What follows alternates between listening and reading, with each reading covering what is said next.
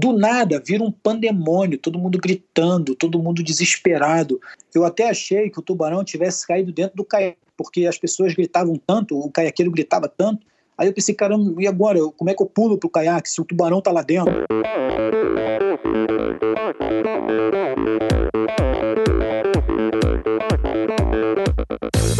Olá pessoal, aqui quem fala é Renata Falzoni. Olá, eu sou Tim John. Eu sou Jaque Mourão. Olá, eu sou João Paulo Diniz. Eu sou Adriana Silva. Oi, eu sou Mauro Ribeiro. E esse, é o Endorfina Podcast. Valeu, até mais.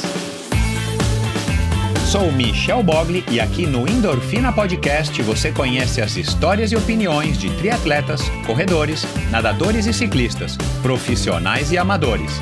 Descubra quem são e o que pensam os seres humanos que vivem o esporte e são movidos à endorfina.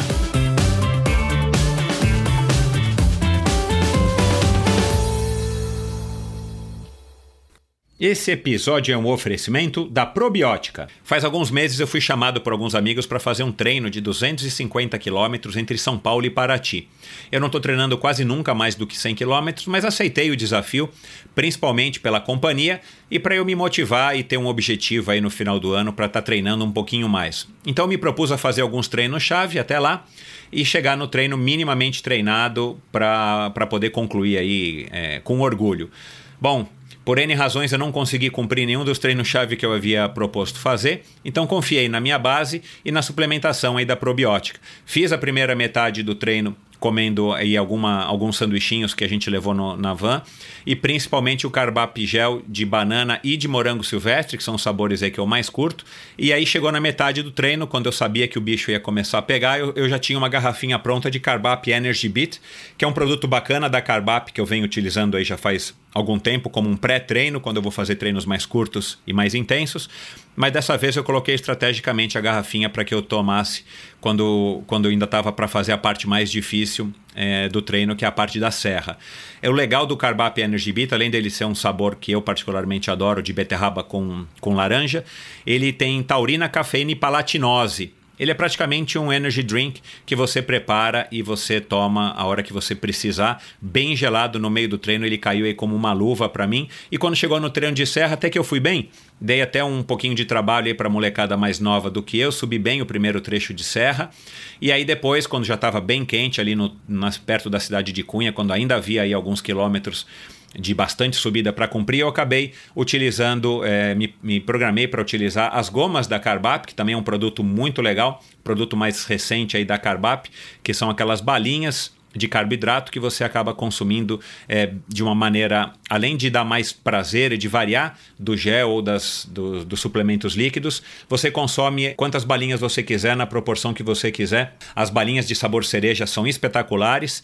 E aí você consome quando der, elas não colam, é, eu deixei elas abertas no bolso da minha, da minha camisa de ciclismo, elas não colam, elas não derretem, então elas se tornam práticas principalmente quando o calor já está já tá forte e você já está bastante suado. Então elas funcionam muito bem. Então a cada topo de subida eu, eu comia uma ou duas, tomava um gole d'água e descia mastigando e encarava a próxima subida. Eu acabei não conseguindo fazer os 250 quilômetros, é, o que me deixou um pouco desapontado, mas não era para menos. Mas eu fiz 205, 208 quilômetros, cheguei na van é, tomei um, uma dose que eu já, também já tinha deixado preparada do Carbap 4.1, que aí já é um grande conhecido e um velho aliado meu aí nos treinos, principalmente ultimamente que eu tenho tentado me esforçar um pouquinho mais. E aí quando chegou no final do pedal, todo mundo fez os 250 quilômetros, eu já estava tomando aí uma, uma garrafinha com bastante gelo de whey com de chocolate com menta, que é o sabor também que eu mais curto. E claro, é, foi um treino muito bacana, a companhia é muito legal. E o mais interessante, eu não fiquei quebrado, eu fiquei cansado, mas eu não fiquei dolorido, eu não fiquei morto, eu não fiquei arrebentado. Passou aí dois, três dias de, de treinos de recuperação ativa, eu estava inteirão para poder continuar aí minha sessão de treinamentos. E agora estou animado aí para começar o ano com, com grandes objetivos que já já vou revelar para vocês. Agora você não precisa levar em conta o meu testemunho, se você não quiser, você pode ir atrás de, de pessoas mais gabaritadas para falar sobre a probiótica probiótica, como por exemplo os meus convidados e amigos que já tiveram por aqui, os triatletas Pamela de Oliveira e o Santiago Ascenso.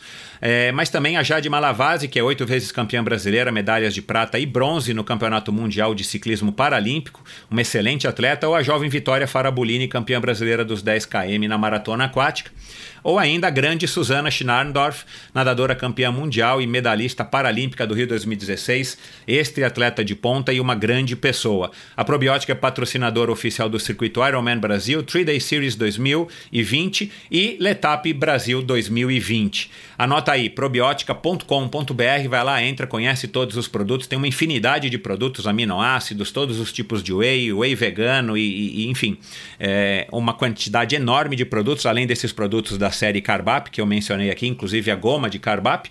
E você também pode comprar todos os produtos da probiótica no site da Quality Nutrition, que é qualitynutrition.com.br, ou nas três lojas físicas do Kim aqui em São Paulo. Dá uma passadinha lá que você vai se surpreender com a quantidade, a variedade, o atendimento e o preço.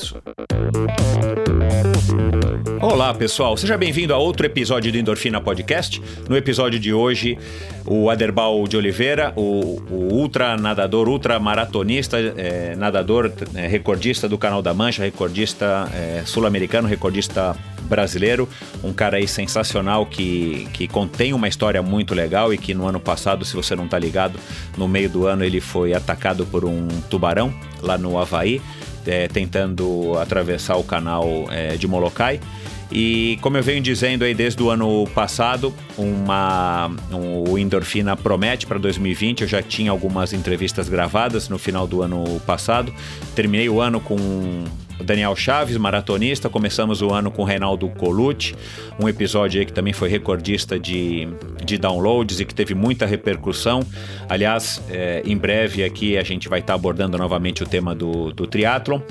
E Seguimos com a Chubi, a Silvia Guimarães, também falando aí de corridas de aventura e de maternidade, de desafios, de aventura. Ela participou aí no ano passado é, do Eco Challenge de Fiji, que vai ao ar esse ano no Amazon Prime, uma série especial, um reality TV. Uh, é, continuamos com o Vinícius Canhedo, é um episódio também muito bacana. E depois, na sequência, na semana passada, o Nicolas Sessler, ciclista, que contou aí uma história bacana também. Um garoto aí que, que promete, um garoto aí que está é, otimista com relação ao ciclismo. Vai lá e ouça.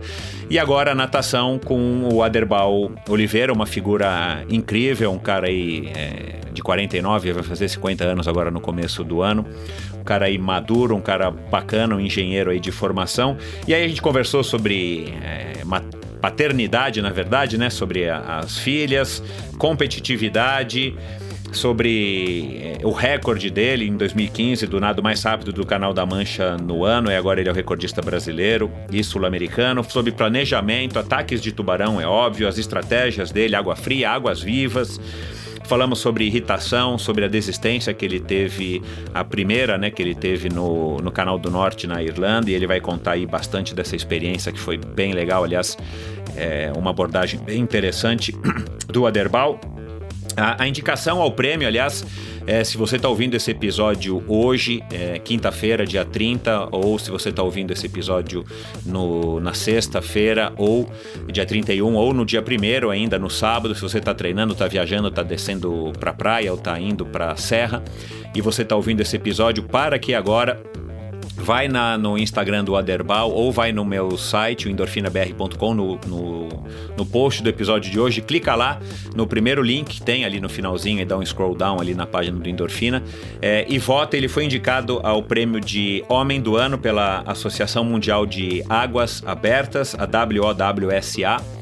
E hoje é o último dia para votar, então vote logo. É, de preferência, vote na quinta, vote na sexta, porque o resultado, o Aderbal disse que sai na, no próprio sábado, dia 1 então eu não sei até quando que pode se, se, se votar.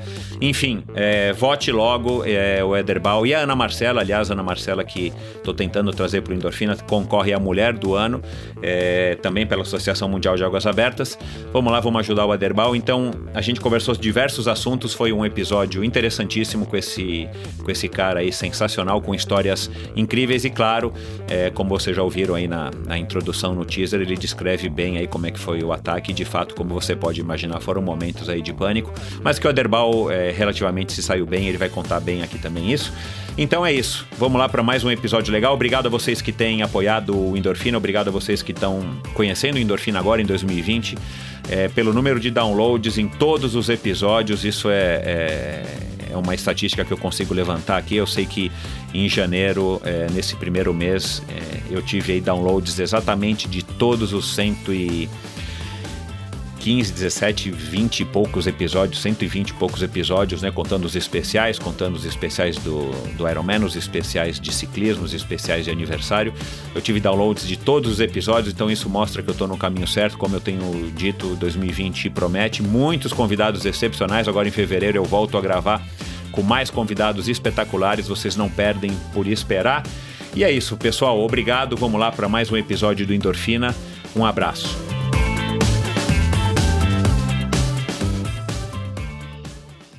Recebo hoje um nadador que, desde os 10 anos de idade, foi se acostumando com vitórias e quebra de recordes. Uma dura rotina o fez mestre em contar azulejos até os 18, quando optou em largar o esporte para se concentrar nos estudos. Mais de duas décadas depois, já pai de quatro meninas, sentiu que era hora de retornar ao meio aquático. Dessa vez, os limites da piscina já não eram mais o suficiente para saciar sua vontade de nadar campeão carioca master em diversas provas de piscina, partiu para a natação de águas abertas. Em poucos anos, passou das provas de 5 quilômetros para desafios de mais de 10 horas de duração e com toda a sorte de dificuldades, correntezas, ondulações e águas frias. Desde 2015 se propôs ao seguinte desafio: nadar os sete mares do globo terrestre, algo comparável a escalar os sete cumes mais altos do planeta. Em paralelo à rotina de militar da aeronáutica e a de pai, a Derbal segue em busca de realizar seu sonho. Com vocês, o recordista da travessia do Leme ao Pontal, recordista sul-americano das travessias dos canais da Mancha e de Catalina, fundador da LPSA, que é do Leme ao Pontal Swimming Association, palestrante, chefe da divisão de atletas de alto rendimento da aeronáutica e fã de Tim Maia, o carioca Aderbal Treidler de Oliveira. Seja bem-vindo, Aderbal. Uhum. Obrigado, Michel. Agradeço o convite. Um grande abraço a todos que escutam a Endorfina. Legal, vai ser uma conversa bacana, né? A gente vai abordar aí, tentar abordar aí todos os, os assuntos até chegar aí nessa fase mais, mais atual, né? Hoje você está retornando os treinos é, no mar, como você estava me contando aqui agora há pouco, depois da, da fatalidade da mordida do tubarão no, no meio do ano passado. É, então a gente acabou, com todos os nossos desencontros, acabou que a gente está gravando num dia propício aqui para você também contar como é que está sendo essa volta aí, o que, que você está preparando para 2020. Mas deixa eu te, deixa eu te falar é, uma coisa aqui, né? Você, você é o. O, o, ídolo aqui da nossa conversa e eu vou, eu vou assumir que, que eu sinto uma inveja danada de você. Não, não, não por ter sobrevivido a uma mordida de tubarão, muito menos por ter se proposto a nadar os sete mares, embora eu acho que isso seja um, um desafio interessantíssimo, é por isso que você está aqui, mas pelo fato de você ser um sobrevivente aí de de, tá, de, de pai de quatro meninas, cara. Esse seria o meu, é. meu sonho de consumo. Eu não vou mais conseguir realizar isso, eu sou pai de duas. Mas me conta aí, como é que é essa tua especialidade de conviver com cinco mulheres em casa? É, pô, é maravilhoso. É, é realmente uma experiência que é, Deus nos dá, né? Eu, eu confesso que meu primeiro filho, eu é aquilo, por ser homem, né? A gente, quando me perguntava, ah, tu quer ser, quer ter filho homem, filho mulher? Eu sempre tive uma tendência a ter um filho homem, né? Pela, pela proximidade, brincadeiras, né? Uhum. Tudo mais. Mas, pô, quando veio a primeira menina, já mudou tudo, sabe? Muda tudo. É, a menina é carinhosa, né? Ela que ela acaba tendo assim uma proximidade grande com o pai, sabe? O pai passa a ser tipo, sei lá, meio que ídolo, né? Então. Da, da menina. Então, aí, aí quando vê a segunda, a terceira, a quarta, na verdade, pô, Cara, é que legal. De qual, é. qual que é a, a diferença de idade, a faixa etária delas? Ah, eu costumo brincar que eu dividi as meninas em dois lotes, né? Ah, que legal. Uma, uma tem 21 anos e, ah, e, e, a, e, a, e a outra fez 20. Né? Aham. E o segundo lote vem com 11 e 10. Vai fazer 10 anos agora, 20 Que de janeiro. legal, cara. A Manu, que é a 04. que bacana. Eu tenho uma de 20 e uma de 3. A minha diferença Ah, foi então. maior. Mas que bacana, É, cara. Esse era o, é. esse era o meu, meu sonho se eu tivesse, enfim, se minha vida tivesse É. rumado para outro caminho. Mas é uma delícia realmente, filhas. E É. coincidentemente, hoje eu vi um pai falando a mesma coisa na padaria de manhã cedo para alguém lá, não lembro agora com quem que ele estava conversando, Pô. que ele também tinha optado por homem, né? Se ele pudesse escolher. Isso. Mas quando veio É. menina, ele também se derreteu e tudo É, mais. É, é- de fato uma maravilha, né? Agora, vamos lá. É, Aderbal, de onde é que vem essa tua ligação com o Tim Maia, cara? Dessa história do desafio dos Sete Mares, do Leme ao Pontal. É, você é fã mesmo do Tim Maia? De onde é que vem essa, essa inspiração? É, o, o gosto, realmente sou fã do Tim Maia, gosto muito das músicas dele, mas assim, a a, a Leme Pontal, né, a travessia do Leme Pontal, na verdade isso aí foi um, vamos dizer assim, o, o- foi um outro fã que implementou isso daí, que foi o Luiz Lima, né? Ah, foi o Luiz? Então, O Luiz Ah. Lima. Luiz Lima, quando o Luiz Lima estava para parar de nadar, ele ele estava querendo fazer um projeto, né? Ele queria fazer alguma coisa especial e, e a mãe dele, se não me engano, era a mãe dele, é, era fã assim absurda do Tim Maia, né? E, Ah. e aí ele veio na veio a música, né? Claro. Do Lema Pontal, e, e aí ele falou, pô, tá aí um negócio que eu vou fazer no para encerrar minha, né, meu ciclo de natação, né? E, e aí ele, ele fez a primeira travessia do Leme Pontal. Ah, que né, legal, cara. E aí ele é o nosso pioneiro ali do, desse percurso, né? Que é um percurso magnífico. Bacana. Maravilhoso. Bacana. Aliás, eu tô. É. Ele já topou participar do Endorfina, só não tô conseguindo pegá-lo num momento onde ele esteja mais tranquilo, né, cara? Agora morando em Brasília, né? Não tá fácil. Isso, é, verdade. Essa história de trocar a sunga pela gravata, acho que ele tá. É, Mas enfim, então vou, vou, vou conversar com ele aí também, como é que foi essa relação Isso. aí. Agora, É. os Sete Mares, aí, isso aí teve a ver também com, com a música do Tim Maia, ou isso foi só mera coincidência? Não, mera coincidência. Na verdade, isso aí foi para ocupar os vazios que vão dando, né? Quando a gente ac- acaba conseguindo um objetivo, né? Aham. Na hora que, que vai, é, vamos dizer assim, substituindo os objetivos, aí é, chegou nos sete mares, Aham.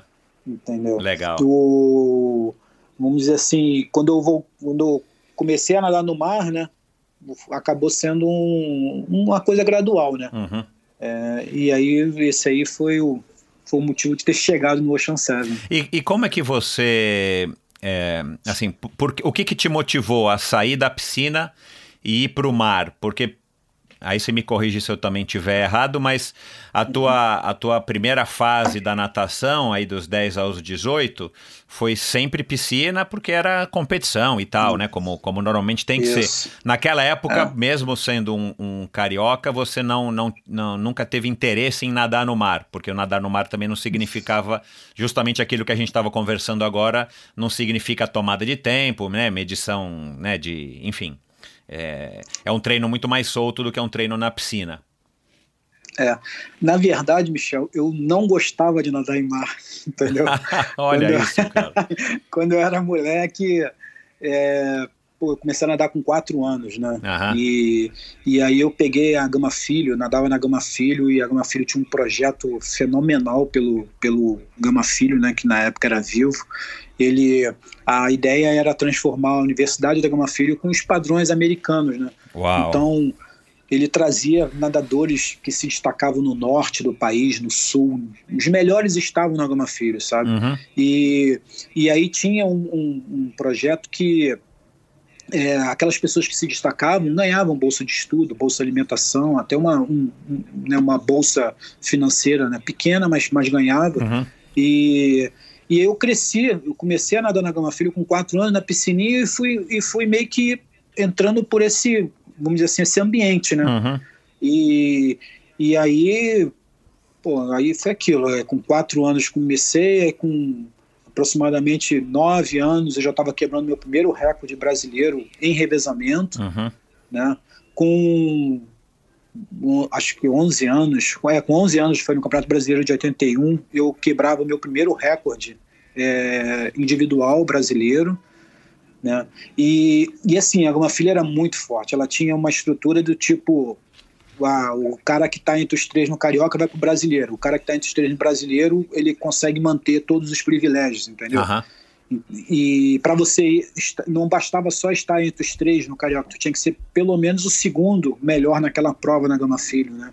Então, era uma, assim, é, uma, um, eram, eram treinamentos muito pesados. As pessoas na época, até eu tive excelentes técnicos, eles estudavam, sabe? Eu vejo coisas sendo aplicadas hoje que na época a gente já utilizava, sabe? Eles aplicavam na gente. Que legal. Então, muito assim. Então, quer dizer, é, quando me mandava nadar no mar, eu não gostava, entendeu? Uhum. Porque era o foco total, era realmente. Claro. Eu, eu ficava dentro da sala de aula fazendo conta que eu era nadador de. Depois que eu quebrei. Quando eu era com 11 anos, não tinha muita prova, você não nadava 400, 800, 1500, né? É, você começa a nadar essas provas um pouco, com um pouco mais de idade. Aham. Mas, mas depois que eu caí para o lado do fundista, que é realmente o que eu sou, né? Eu ficava na sala de aula fazendo continha onde eu conseguia ganhar alguma coisa nos 1.500, onde melhorar alguma coisa, entendeu? Então, tamanho era o foco em tentar melhorar, né? Uhum. É, a performance nas provas, entendeu? Entendi. E, e aí, quando você voltou a nadar, é, agora, né, mais, mais recentemente, né, você, você resolveu ir para o mar por quê? o que, o que, que a Então, voltei- piscina já não te dava que naquela época te dava? É, então, na verdade, eu voltei a fazer aquilo que eu fazia. Voltei a nadar na piscina. Sim. Em 2012 voltei para a piscina, É. né? E, e aí, aí foi quando bateu aquela coisa do tipo assim, pô, eu não, não quero mais isso, eu não quero mais pô, subir num bloco de partida, Uhum. escutar as suas marcas, pá, e, e sair nadando igual um, sabe, um, em, busca do tempo, em busca ou então do cara que está do teu lado. É, eu, assim que eu voltei a nadar, foi em 2012, no mesmo ano eu já fui campeão é, estadual de, de Master, Uhum. mesmo tendo ficado 24 anos parado. né? Aham, aham. Eu, eu, na verdade, eu, eu parei com meus 18 anos, fiquei 24 anos parado, aí comecei a ter sobrepeso, meu triglicerídeo, meu, meu exame de, de sangue era um festival de alterações, né? foi, foi, aí quando eu subi na balança, que eu ultrapassei os 100 quilos, aí eu falei, tá na hora de fazer alguma coisa Claro. para reverter isso. É. E aí foi quando eu resolvi voltar a nadar dentro da minha zona de conforto, que era a piscina Aham. Mas logo no primeiro ano eu já descobri que hum, aquilo já não, não, não me dava mais o prazer que antes me dava, entendeu? Aham. E aí foi quando eu resolvi fazer uma provinha no mar, em, em 2013, se não me falha a memória, Aham. né? No final do ano eu fiz a travessia de 5 quilômetros no em Rio das Ostras, que é a maior do Rio de Janeiro, Legal. e, e aí eu pô, me senti super bem no mar. Foi uma prova que eu curti muito. É, nadei na esteira de um cara que estava lá, e aí no final dei um sprint, passei o cara. E aí no final de tudo eu fiquei, fiquei sabendo que o cara era da minha categoria, que Ah. eu tinha sido campeão da minha categoria nessa prova, e que esse cara, inclusive, era o, o que estava se sagrando campeão na categoria da, da, daquela temporada, né? Aham. Aí eu fiquei super animado. Eu falei, pô, acho que essa parada eu, eu- eu vou fazer, vou, vou- vou brincar no mar, pô. Sei. Aquilo passou a ser um desafio para mim, sabe? Eu Aham. comecei a ver a possibilidade de você nadar contra ondulação, corrente, o- o- é, navegar, estratégias diferentes, sabe? Você nadar e ver peixe, alga embaixo, Aham. aquilo ali. Aí me fascinou, aí eu falei, é, é isso que eu quero fazer agora, eu não quero mais piscina. E aí mergulhei realmente no mar. Tem, tem a ver com é, competi a competitividade? Assim, você é um cara que, que se anima com a competição e de repente você na piscina viu que de repente, enfim, né, você voltou 20 anos depois, como você falou, e foi, vai, mais ou menos fácil, não desmerecendo os teus concorrentes. Aham. Mas de repente também o, o gostinho de você poder ir para o mar e experimentar toda essa, né, é uma delícia nadar no mar, né? Para quem já nadou, é, nadou de nadar mesmo, é uma É. delícia. É, E é totalmente diferente do que nadar na piscina. E de repente você ainda tem um destaque, tem uma facilidade. Isso também te atraiu ou a competição para você acaba sendo, acabou sendo agora nessa segunda etapa da tua vida aí de nadador é, somente uma consequência? Então, Michel, acho que no primeiro momento teve a ver sim. porque foi um desafio para mim. É, tanto que no ano seguinte eu disputei com esse cara que tinha sido que eu venci, né? Que tinha sido campeão na temporada anterior. Eu disputei ponto a ponto com ele no ano seguinte e perdi, fiquei em segundo. Aham. Aí aquilo mexeu mais ainda comigo, sabe? aí eu. Aí, pum, aí ganhei depois. Aí na outra temporada, né? Ah, Que aí, que- aí sim eu ganhei do cara. sei. né? Então, e no primeiro momento teve a ver, mas depois isso também eh, me incomodou, sabe? Aham. Porque como eu acho, eu acredito que eu, eu- na natação é muita rivalidade, né? Muita disputa, né? Aham. Não, não, assim, esporte, individual de maneira geral, né? É. Ou, ou esporte, né? Se a gente quiser generalizar. É, o, sempre o que eu sinto do competição. nadador master é que, é que assim, é, principalmente aqueles que vieram de fato já de um passado competitivo, né, quando jovens, é que a, a rivalidade continua, a competitividade continua, pelo menos os masters com os quais eu nadei, né? Então, assim, é claro que não é Uhum. tão sério, porque cada um faz, faz enfim, tem a sua vida, mas é, eu acho que o pessoal curte, né? Ou talvez herdou essa competitividade da natação. É, então, tem, tem isso sim. Mas só que isso depois é, dessa, vamos dizer assim, dessa temporada, assim, eu meio que eu falei, eu não tô mais curtindo isso. Agora eu quero me desafiar, Aham. entendeu? Eu quero buscar coisas que me desafiem. E, e, e aí foi quando eu comecei a me desafiar, a, a buscar desafios com a natureza, buscar meus desafios, meus limites, entendeu? Aham. É, e, e, e, aí foi, foi assim um espetáculo de, de satisfação, sabe? Aham. Muito, muito prazeroso mesmo. Legal. E- e- esses 20 anos que você ficou parado e, e sendo um militar, você se afastou completamente da atividade física ou, ou você ainda mantia, mantinha ou manteve, né, durante esses mais de 20 anos, eh, de vez em quando algumas fases com atividade física? Não, eu parei, parei total, porque eu, eu fui para a aeronáutica, né? E ao mesmo tempo eu estava cursando engenharia. Aham. E, e, e aí, é, acho que é que eu. Quando eu nadava, quando eu era moleque, nadava, eu, eu, eu não sou exemplo, tá? Eu, eu nadava, eu não me preocupava com estudo. Ah, Entendeu? tá.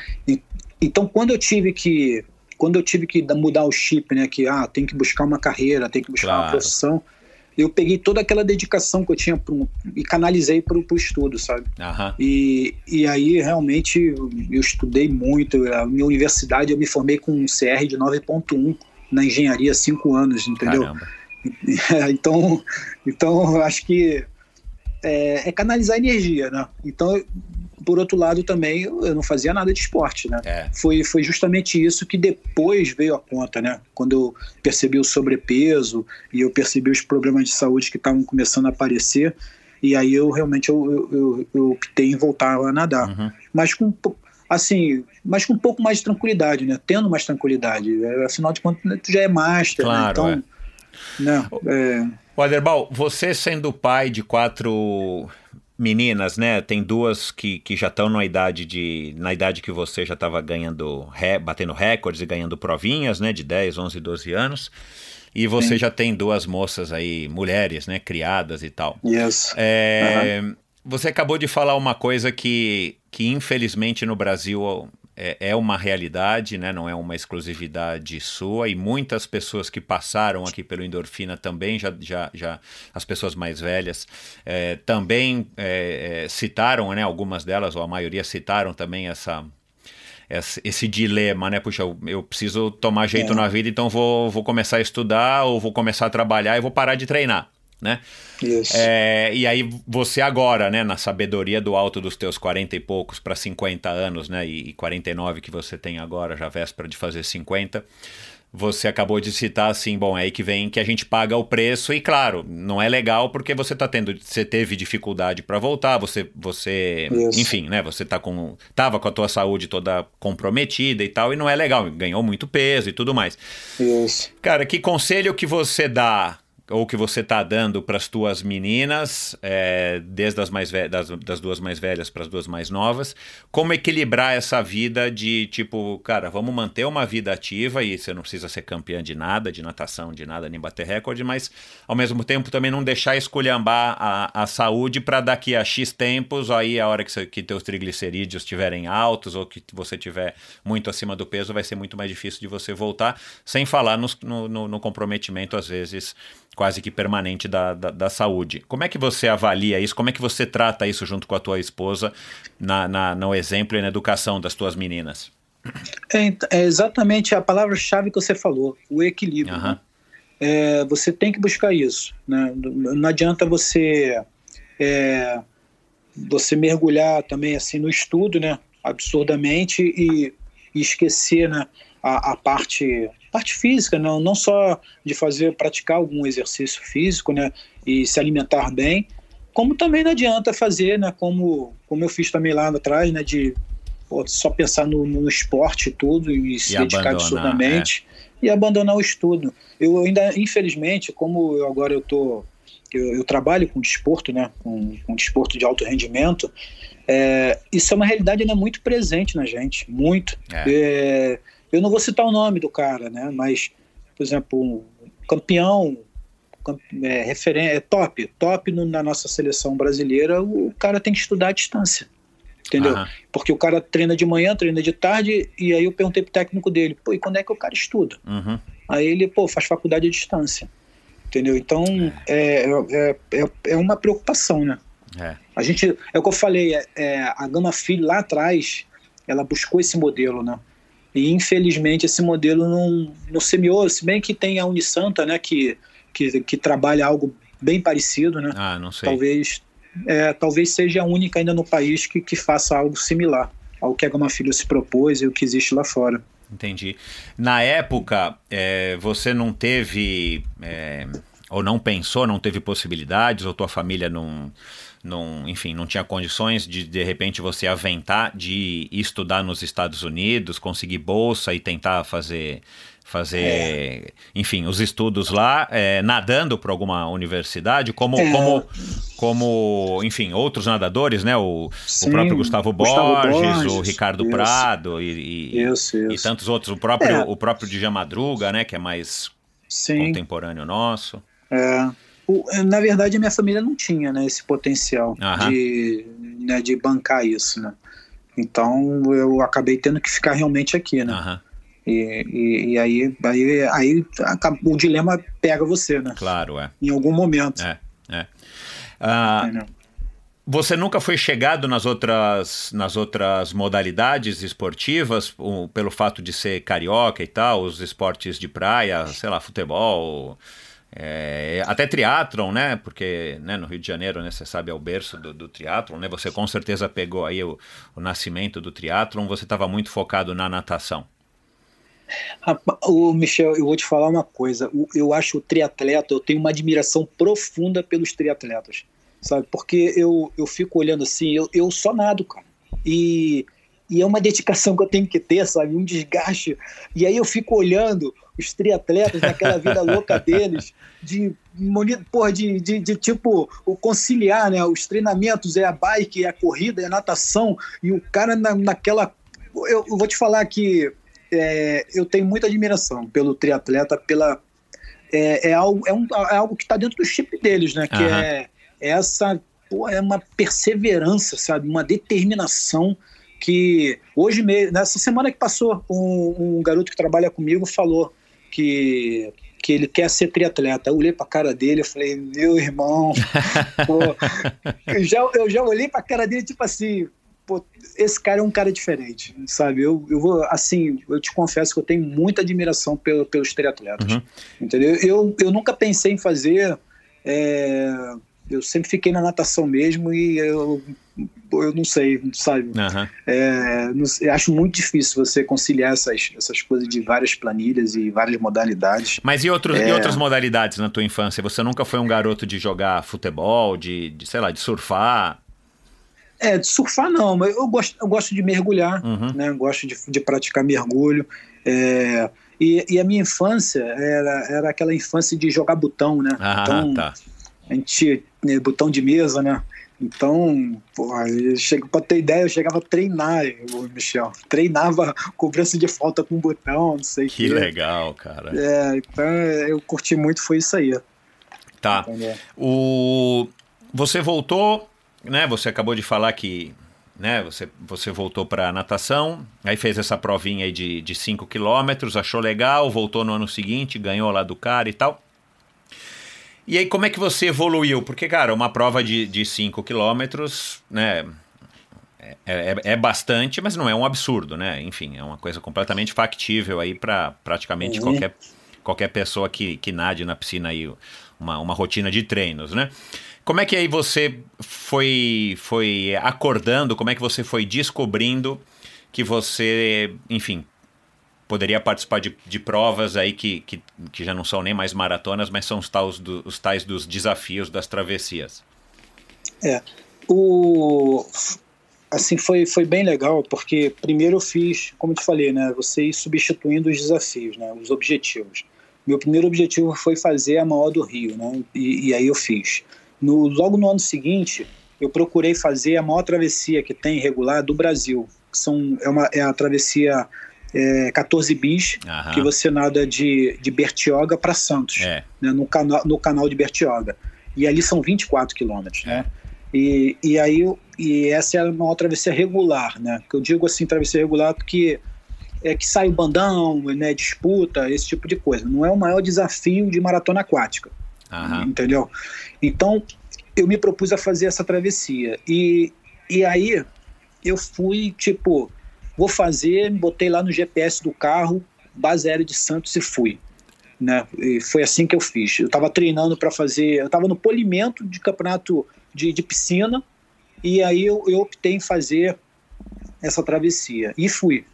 Cheguei lá, pô, passei milhões de perrengues, né? De, é, eu descobri que para você fazer uma ultra, não, não é assim, entendeu? Ah, como você falou, tu faz uma prova de 5K e vai lá e faz 24, então... entendeu? não, não é assim que funciona. Uhum. Mas eu, eu talvez por estar tá voltando e, e, e, ganhando na piscina e depois ganhei do cara, e eu meio que talvez eu tenha me sentido assim por um, um momento como um super-homem, entendeu? Uhum. Nada posso, nada, é, tudo posso, ninguém, nada, nada é, pô, é, é impossível, entendeu? Uhum. Então, eu, eu, eu, eu entrei nessa prova, eu sei que foi uma das provas que eu praticamente mais passei perrengue nela, quase abandonei a prova umas três vezes, peguei caminho errado no canal, aí tomei puxão de orelha da, da organização, porque lá as pessoas nadam com, geralmente com barco, com caiaque do lado, eu meti 10 gel na cintura e fui, sem caiaque, sem barco, sem nada, parecia um pistoleiro, com 10 gel na cintura, entendeu? Ou seja, parecia um sufoco danado, no, ao final, vamos lá, ao final da prova, eu fui o décimo geral e campeão na minha categoria. Uhum. Né?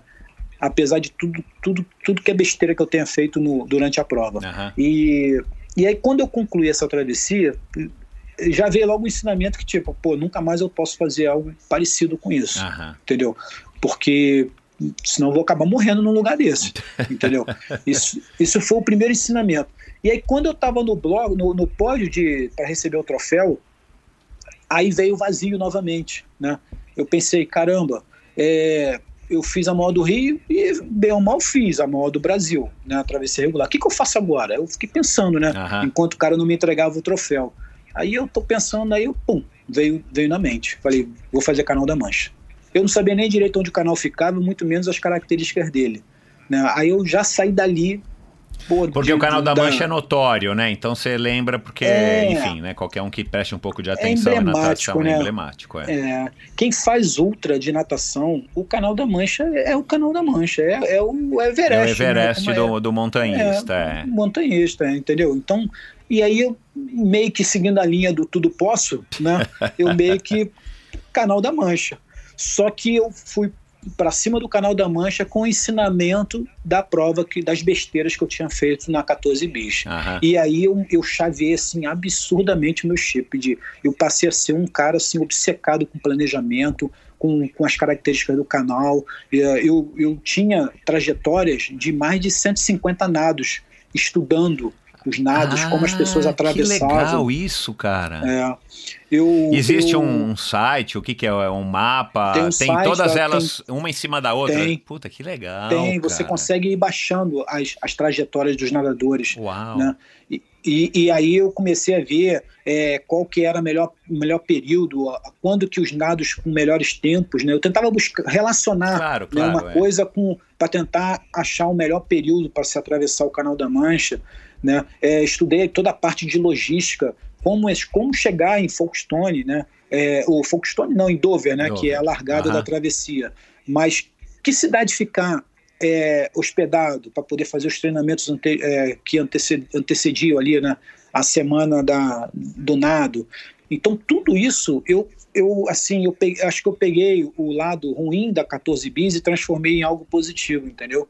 Então eu estudei muito, muito. E, e não só eu estudei, eu usava sempre uma frase que a corrente é tão fraca quanto o seu elo mais fraco, né? Ah, então eu posso ter uma corrente de aço, se eu tiver um elo de, de legal. gelo, Exato, é. ela vai se quebrar, Exato. entendeu? Então ela é tão forte quanto o seu elo mais fraco. A verdade é, essa, é. entendeu? Então eu me preocupava com o meu staff que estaria no barco. Não adianta eu estar totalmente preparado, sendo bem alimentado, se o meu staff passar mal no barco e eu tiver que abortar minha travessia, Exato, entendeu? Exato. É, não adianta é, o meu staff, é, por exemplo, eu começar a fazer cara de sofrimento, alguma coisa, e o cara não, não ter o equilíbrio emocional e me tirar da água, entendeu? Puxa, é. Então, É. como isso aconteceu não, com a Ana Mesquita. A Ana Mesquita, ela, na primeira travessia dela, no Canal da Mancha, ela teve seu nado abortado porque um familiar. Ficou com meio que- pena, é. É, e tirou ela da água. Ela conta isso no livro dela, entendeu?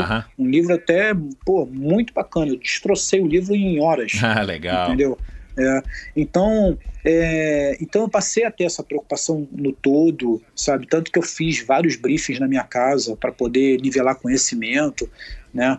E, e aí eu fui para o Canal da Mancha. Né? Ah, Durante a preparação do Canal da Mancha, é, tinha um corpo de profissionais com psicólogo, médica, né? É, a- a- o pessoal de de suporte mais, mais assim recuado, que é a, a parte de nutricionista, fisioterapeuta, sabe? Uhum. Então, é, a- a- o meu plano alimentar ele foi desenvolvido pela médica do projeto, que hoje é minha esposa. Ah, que legal, cara. É, ela desenvolveu o meu plano alimentar. é, ela desenvolveu meu plano alimentar, é, assim, não foi de forma em- empírica. Ela, ela, ela media a frequência das minhas braçadas, o meu ritmo e media a minha temperatura, minha taxa glicêmica. Ela tirava meu sangue durante, durante os treinos para poder chegar numa reposição ideal Claro. a cada meia hora, que era o nosso plano que a gente estava traçando, entendeu? Aham. Então, e aí chegou até a conclusão que eu precisava, a cada, a cada 30 minutos de nado, repor 350 calorias, né? Ah, E- então, então, quer dizer, é, tudo isso foi feito. E aí, e aí fomos para cima do Canal da Mancha, né? Você, você curtiu esse processo porque você sendo um engenheiro e, e, enfim, com a- essa base militar, é uma coisa que você curtiu? Ou você saiu completamente aí da, da tua, enfim, da tua caixinha e se debruçou por conta de querer justamente enfrentar o desafio? Não, eu curti cada etapa, sabe? E-. E, isso é algo que eu sempre digo para as pessoas que quando, se- quando buscam um desafio, é, curtam cada etapa do desafio, não só o desafio em si, lá no, em loco, né, no dia, Aham. mas curta o, o- o percurso, né? Claro, Até chegar nele, claro. sabe? Construa, estudem. Às vezes eu vejo pessoas que buscam um desafio e querem é, e procuram muitos profissionais que o cara acha que é tipo assim, ah, meu dever é chegar lá e, exemplo, na natação, caio no mar, largo a braçada e, e pronto. Mas não é assim. Entendeu? Você tem que ter uma consciência situacional. Se você fizer todo um estudo do que tu vai enfrentar, se você se preparar realmente, quando você estiver lá naquele desafio, tu vai ter uma consciência do todo, né? de tudo que está acontecendo. Você passa realmente a conhecer. Né? Aham. É diferente de, de você pegar, por exemplo, um técnico que seja ultra super experiente com um determinado desafio, exemplo, Canal da Mancha, né? E aí você contrata o cara e o cara pensa tudo para você. É, né? é. E, e você, e você simplesmente acha que, ah, eu vou chegar lá e meu, meu dever como nadador né, é nadar. Eu não concordo com isso, sabe? Aham. Eu, eu Até porque, é, desculpa te interromper, mas é, é até porque eu acho que tem uma coisa que, que é fundamental desse, desse processo pelo qual você está descrevendo o que você passou, que é você focar cada vez mais no teu objetivo, você também se preparar psicologicamente e você ter certeza de que você fez tudo que estava ao teu alcance, por mais que você descubra lá que você errou alguma coisa e tal, porque, né? Mas faz parte da preparação é, tanto quanto a parte física, a parte da, de, de piscina, sim, a parte de, de treino sim. propriamente dito, né? Uhum, isso, com certeza. Né? E, e aquilo, é, às vezes um detalhe que você deixa passar pode ser aquela montanha intransponível, é. entendeu? Lá no dia. Aí tu vai falar assim, pô, Aderbal, então deu tudo certo? Pensou em tudo, deu tudo certo? Eu vou te falar, não, uhum. não deu. É. Não, dois aspectos não deram certo. É, um, por exemplo, que eu, eu não pensei nisso, né? Uhum. E fui surpreendido e quase que deu problema. Uhum. É, eu estava preparado para enf enfrentar água fria. Eu nadei com 14 graus, eu nadei, com, eu entrava, fazia criogenia, né? Então eu, eu tipo, eu estava preparado para isso. É, eu teve um treino aqui na, no Rio de Janeiro, peguei água de 14 graus e, e nadei, sabe, tranquilo. Eu estava super tranquilo com relação à água fria. Só que no dia lá, no dia da largada do Canal da Mancha, é, o ponto de encontro era a Marina, a gente chegou lá por volta de umas quatro e meia da manhã, entramos no barco, quando foi mais ou menos umas cinco e meia da manhã, o barco chegou no ponto que eu tinha que cair na água e nadar até a praia para iniciar a travessia do Canal da Mancha. Uhum. Na hora que eu comecei a tirar roupa, para poder passar vaselina, né, para poder me preparar para cair na água, a temperatura externa estava dando uma Tava 8 graus com sensação térmica de 5. Nossa Senhora. Eu, eu comecei a tremer absurdamente, sabe? E aquilo ali meio que me sur... eu fui surpreendido com aquilo. Eu não pensei nesse detalhe, entendeu? Uhum. De que a água é fria, sim, mas a temperatura externa também é fria. Esse, e eu não me preparei para esse momento, sabe? Uhum. E, e, e, eu confesso que eu dei uma baqueada do tipo assim: caramba, eu vou quebrar sem nem ter caído na água. mas por outro lado, isso acabou sendo bom, porque os 15 graus da água passou a ser um cobertor para mim, entendeu? Uhum. Então, de certa forma, vamos dizer assim, foi, uma, foi algo que eu não pensei, mas que no fundo acabou me ajudando para cair naquela água e não entender que aquela água realmente era tão fria assim, entendeu? Uhum. E, e, esse foi um detalhe que eu, que eu deixei passar. E o outro detalhe que eu também deixei passar foi o seguinte: é, minha alimentação toda ela é, é, é líquido, né? Eu não como nada sólido. Sei. E, e, e, a gente, e a gente fazia uso da proteína, né? Uhum. Gente, em algumas paradas a gente utilizava proteína. Uhum. E, e aí a gente começou a usar algumas, tipo aquela barrinha, primeiro aquela barrinha, né? Mas aquela barra parece um chiclete depois, né? Uhum. E, e, a gente viu que não dava certo, porque eu ficava muito tempo comendo aquilo, e as paradas na, na, na outra maratona tem que ser coisa de 15 segundos. É. Entendeu? Então tu, tu dá quatro goles e, e, e, e vambora, vida que segue, senão a corrente te, te traz de volta. Uhum. Né? Então, aí nós chegamos no consenso de que tinha, tem uma barrinha de wafer de proteína. Então, ah, aqui, tá. treinando, eu pô, botava na boca, ela blum, sumia na minha boca, né? Sei. Então, a gente, pô, é, ainda é super palatável, né? Enfim. É, pô. Aí pensamos, eu e a minha, minha esposa, pensar, aí resolvemos o problema, fomos, ficamos todos felizes, né? Pô, beleza, beleza. Só que chegando lá, qual era a temperatura que eu te falei? o negócio estava uma pedra, meu. Pedra, exatamente. É, eu ouvi uma história a parecida barrinha, já. A barrinha de proteína estava uma pedra, entendeu? Pô, então, quer dizer, foi, foi um outro ponto que também fugiu um pouquinho do, do que a gente tinha estudado. Psicologicamente, como é que você lida, né? Como é que você lidou com isso? E, e claro, né? É, enfim, qualquer desafio é, mais longo, mais extenso, você tem altos e baixos. Como é que você lida com esses momentos? É, você tem alguma estratégia? Você tem alguma preparação psicológica? Você tem algum, sei lá, alguma, alguma solução assim de bate-pronto, algumas alternativas para se livrar desses pensamentos chamados aí de autossabotadores? É, eu procuro não pensar em nada que não seja favorável.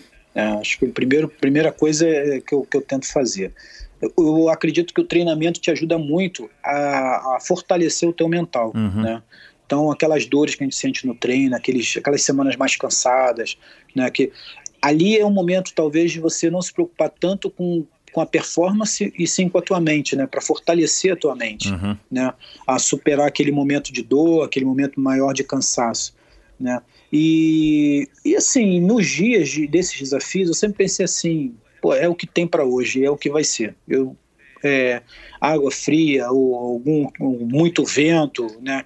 É, eu sempre eu sempre mantive a tranquilidade e, e, e, de certa forma no início eu tinha uma preocupação muito grande de como eu reagiria, né? A, a algum problema que que eu tivesse que sair da água, uhum. sabe? Abandonar uma prova. Eu nunca tinha abandonado uma prova. Uhum. E quando eu estava para fazer o Canal da Mancha, é, eu nunca tive medo de tubarão, nunca tive medo de, de qualquer espécie de, de bicho no mar, porque eu nunca vi nenhum nadador ser morto por essa espécie. Uhum. Entendeu?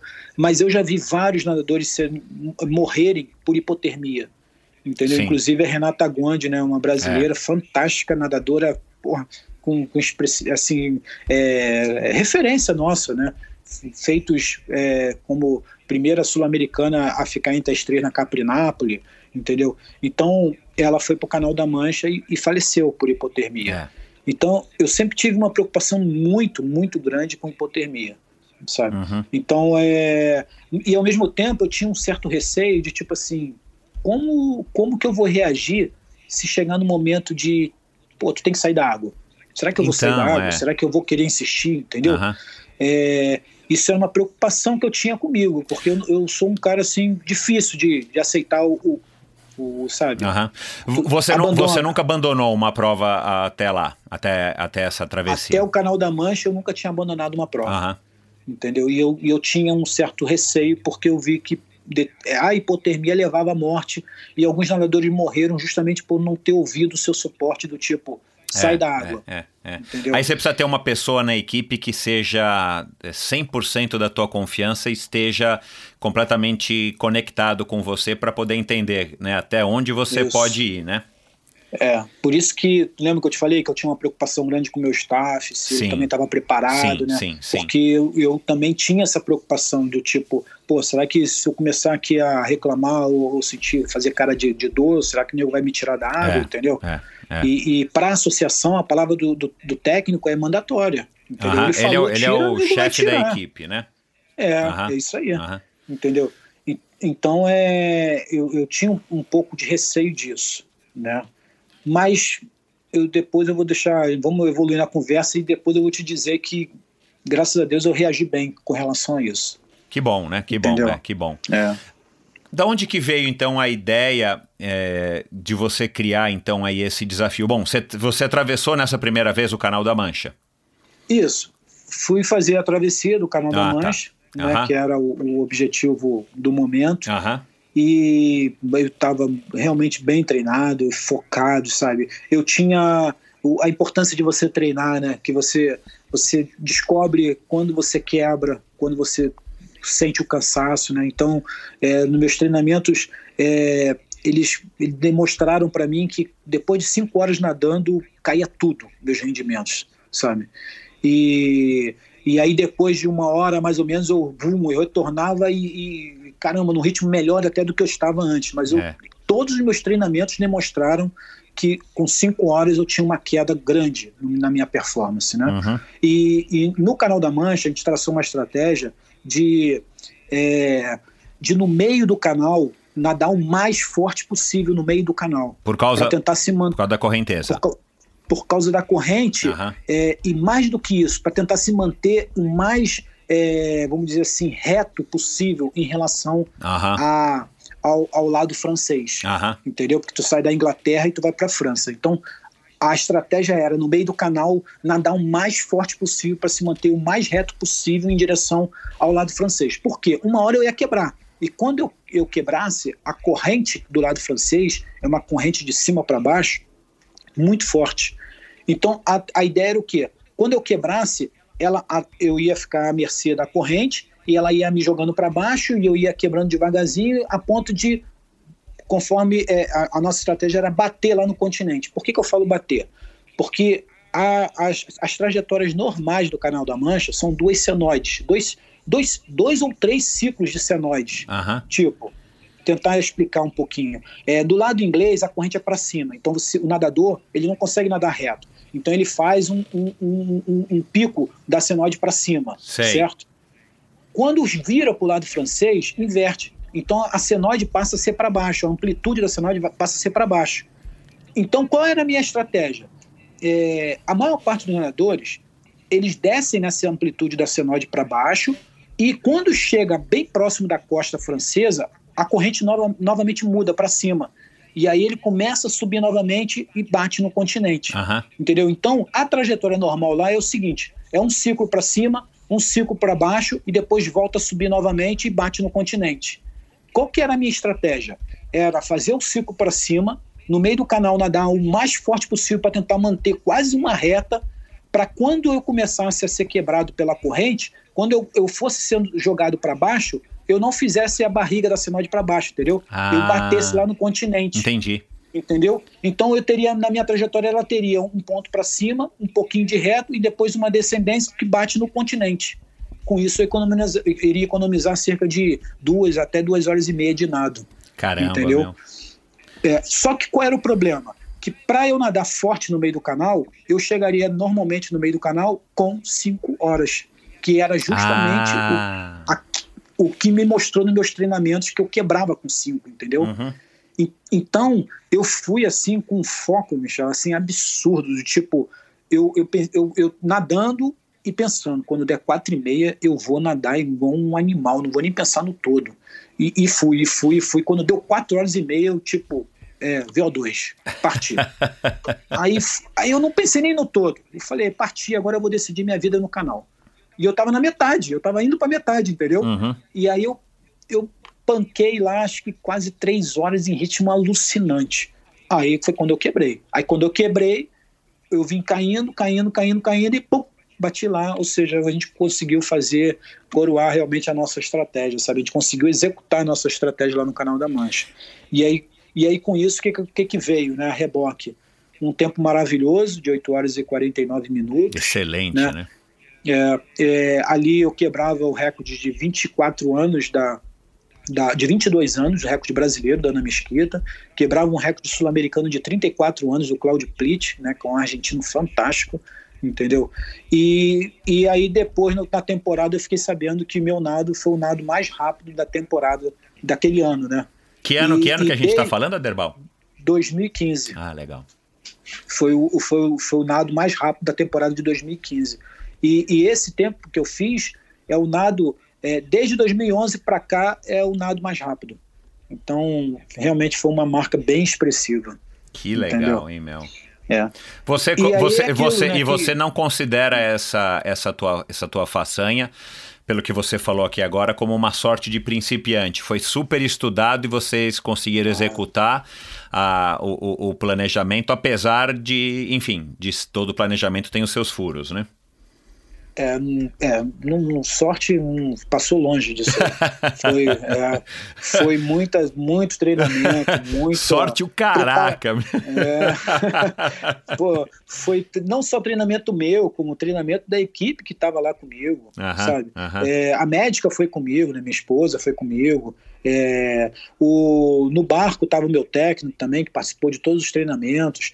É, tava um, um- um amigo meu que também nada comigo desde 4, 5 anos de idade, entendeu? E ele, inclusive, era o responsável de manter a estratégia junto ao piloto do barco, que queria mudar a todo momento. Ele queria voltar a fazer, ele queria fazer o feijão com arroz deles, entendeu? Claro, é. E, e o meu amigo lá foi tipo, o cara que, sabe, ficou lá martelando no ouvido lá do inglês para poder manter a estratégia e, e a coisa acontecer. E que você só soube depois, né? Porque durante a travessia o pessoal te poupou disso, né?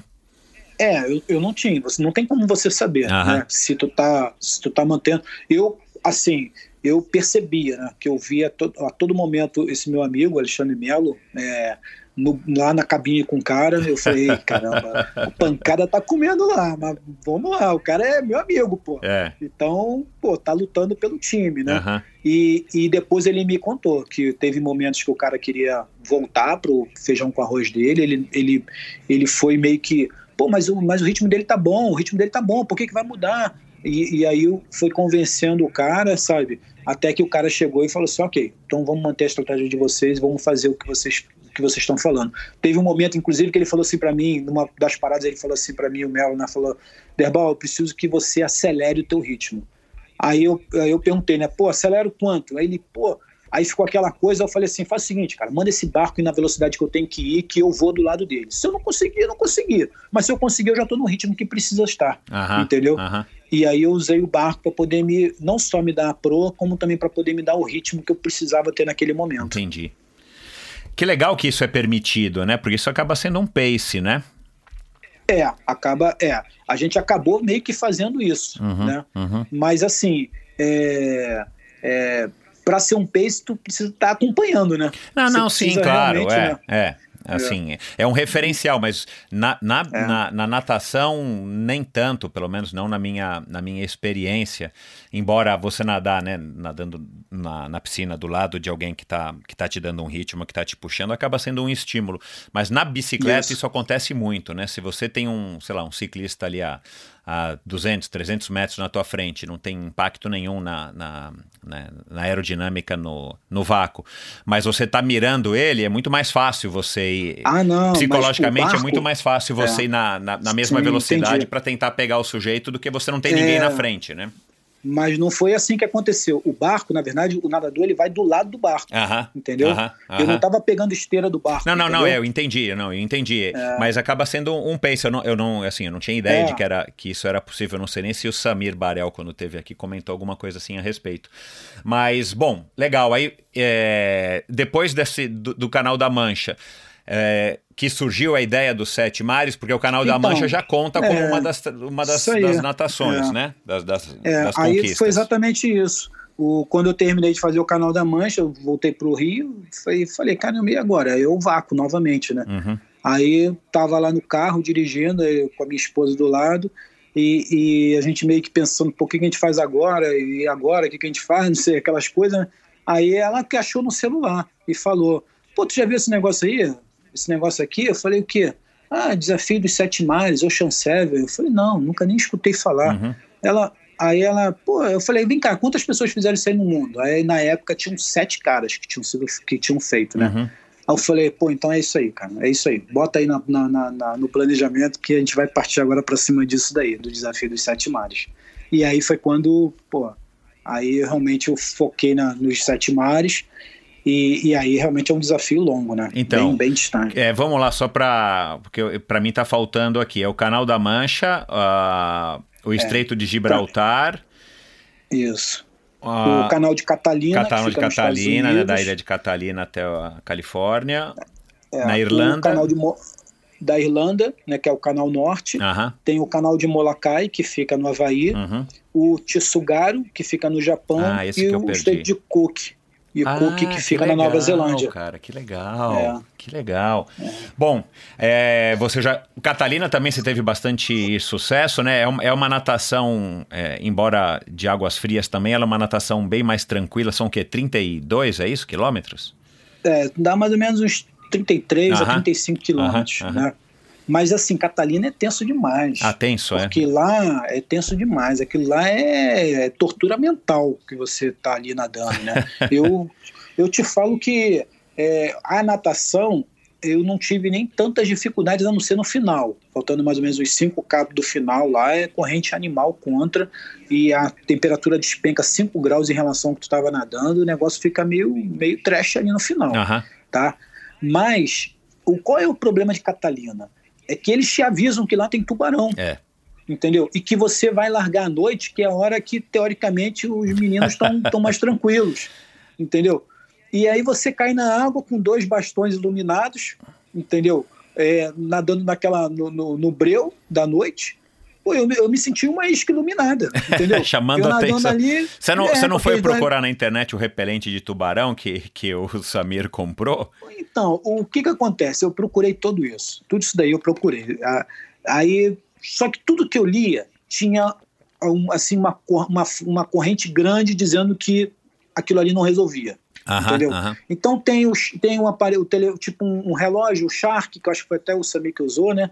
É, que aí também tem gente que fala que não protege, que tu tem que usar um em cada perna, um em cada mão, Isso, que é. não sei o quê, né? Que qu- tu vira quase um campo magnético pro, pro bicho não, não te pegar. Tem uma, uma, uma, uma, uma pasta também que você é, é difícil de você comprar, né? É, e aí, quando eu, já estava partindo para pasto, também veio a informação que não, não resolve. Aí eu, eu sei que uma hora eu liguei para a associação e perguntei para eles: vem cá, quantos nadadores foram atacados de tubarão no canal de, de Catalina? Aí a associação me respondeu que nenhum havia sido atacado. Aí eu simplesmente desencanei disso e falei: bom, chega, então não vou procurar mais nada, partir para cima da água e vamos embora, vamos nadar. Só que quando eu comecei a ficar lá meio aterrorizado com tudo isso, eu fiquei pensando no e-mail que eu tinha mandado para a associação, né? Que eu perguntei para eles assim: quantos nadadores foram atacados por tubarão? A associação me disse: nenhum. nenhum. Só que eu não perguntei para eles como eles nadavam, se nadavam com aparelho, Verdade, vaselina, com coitado, pasto. meu. Tu tá entendendo? Aí que eu fui me tocar, que a minha pergunta foi um pouco infeliz, entendeu? Só que aí eu já tava na, na água, cara, assim, nadando. Te falar que eu ficava entre o nervoso e o pânico. Quando eu começava a entrar no Putz, pânico, eu mesmo. volta pro nervoso, volta pro nervoso e, e fui nadando. Eu só esqueci do tubarão quando eu estava lá nos 5K finais, que aí eu realmente eu passei lá uma. Um, um, pô, era uma corrente animal, a água esfriou muito, e, e aí eu, né, eu botei, me preocupei com isso. Aí esqueci um pouco do tubarão. Mas fora isso, pô, foi assim, mental total. Inclusive, eu nadei antes o, o Catarina do que, o, do que o Samir, né? Ah, nadou E eu antes, falei tá. isso pra ele. Uhum. É, eu, nadei, eu nadei alguns meses antes. E eu falei, Samir, meu irmão, aquilo ali é tortura mental, cara. Aí, pô, por diversas vezes eu imaginei a boca do tubarão brotando na, na minha cara. Aí vou Maldito Steven foi, Spielberg. É, foi absurdo. Aquilo ali para mim foi uma travessia do mental, sabe? Absurdamente. Cara, de, de todos esses desafios que você é, já fez, é, qual foi o mais, o mais complicado psicologicamente, cara? Foi o, o, o, o de Molokai por conta do, da fatalidade do ataque do tubarão? Ou, enfim, como você também logo teve que parar, obviamente, né? Por conta aí da, uhum. da, da, gravidade do, da, da, do, do ocorrido. É, ou foi esse de Catalina? Qual, qual foi, assim, o, o que mais... O que mais é, foi difícil para nadar, né? Para vencer o desafio físico. Depois você pode também dizer qual foi o mais complicado para você chegar até lá e ainda concluir. É, eu acho que o, o, Canal da Mancha é tudo isso aí. Ah, é? Para mim, para mim foi o mais difícil, foi, foi, o que eu tive que ter mais força mental. O meio do canal acontece tudo, era vaga de 2, 3 metros de altura, Caramba, de onda, vento de quase 90 km por hora sabe? Uhum. O, é onde tudo acontece, é aquele meio do canal. Eu, eu, graças a Deus, assim, eu não peguei mais nada parecido com o canal da Mancha, entendeu? O, aí foi para Catalina, teve essa, né, esse, vamos dizer assim, esse, essa pitadinha de, de, de, de emoção, né? Uhum. Que é esse lance de você nadar sabendo que ali tem tubarão.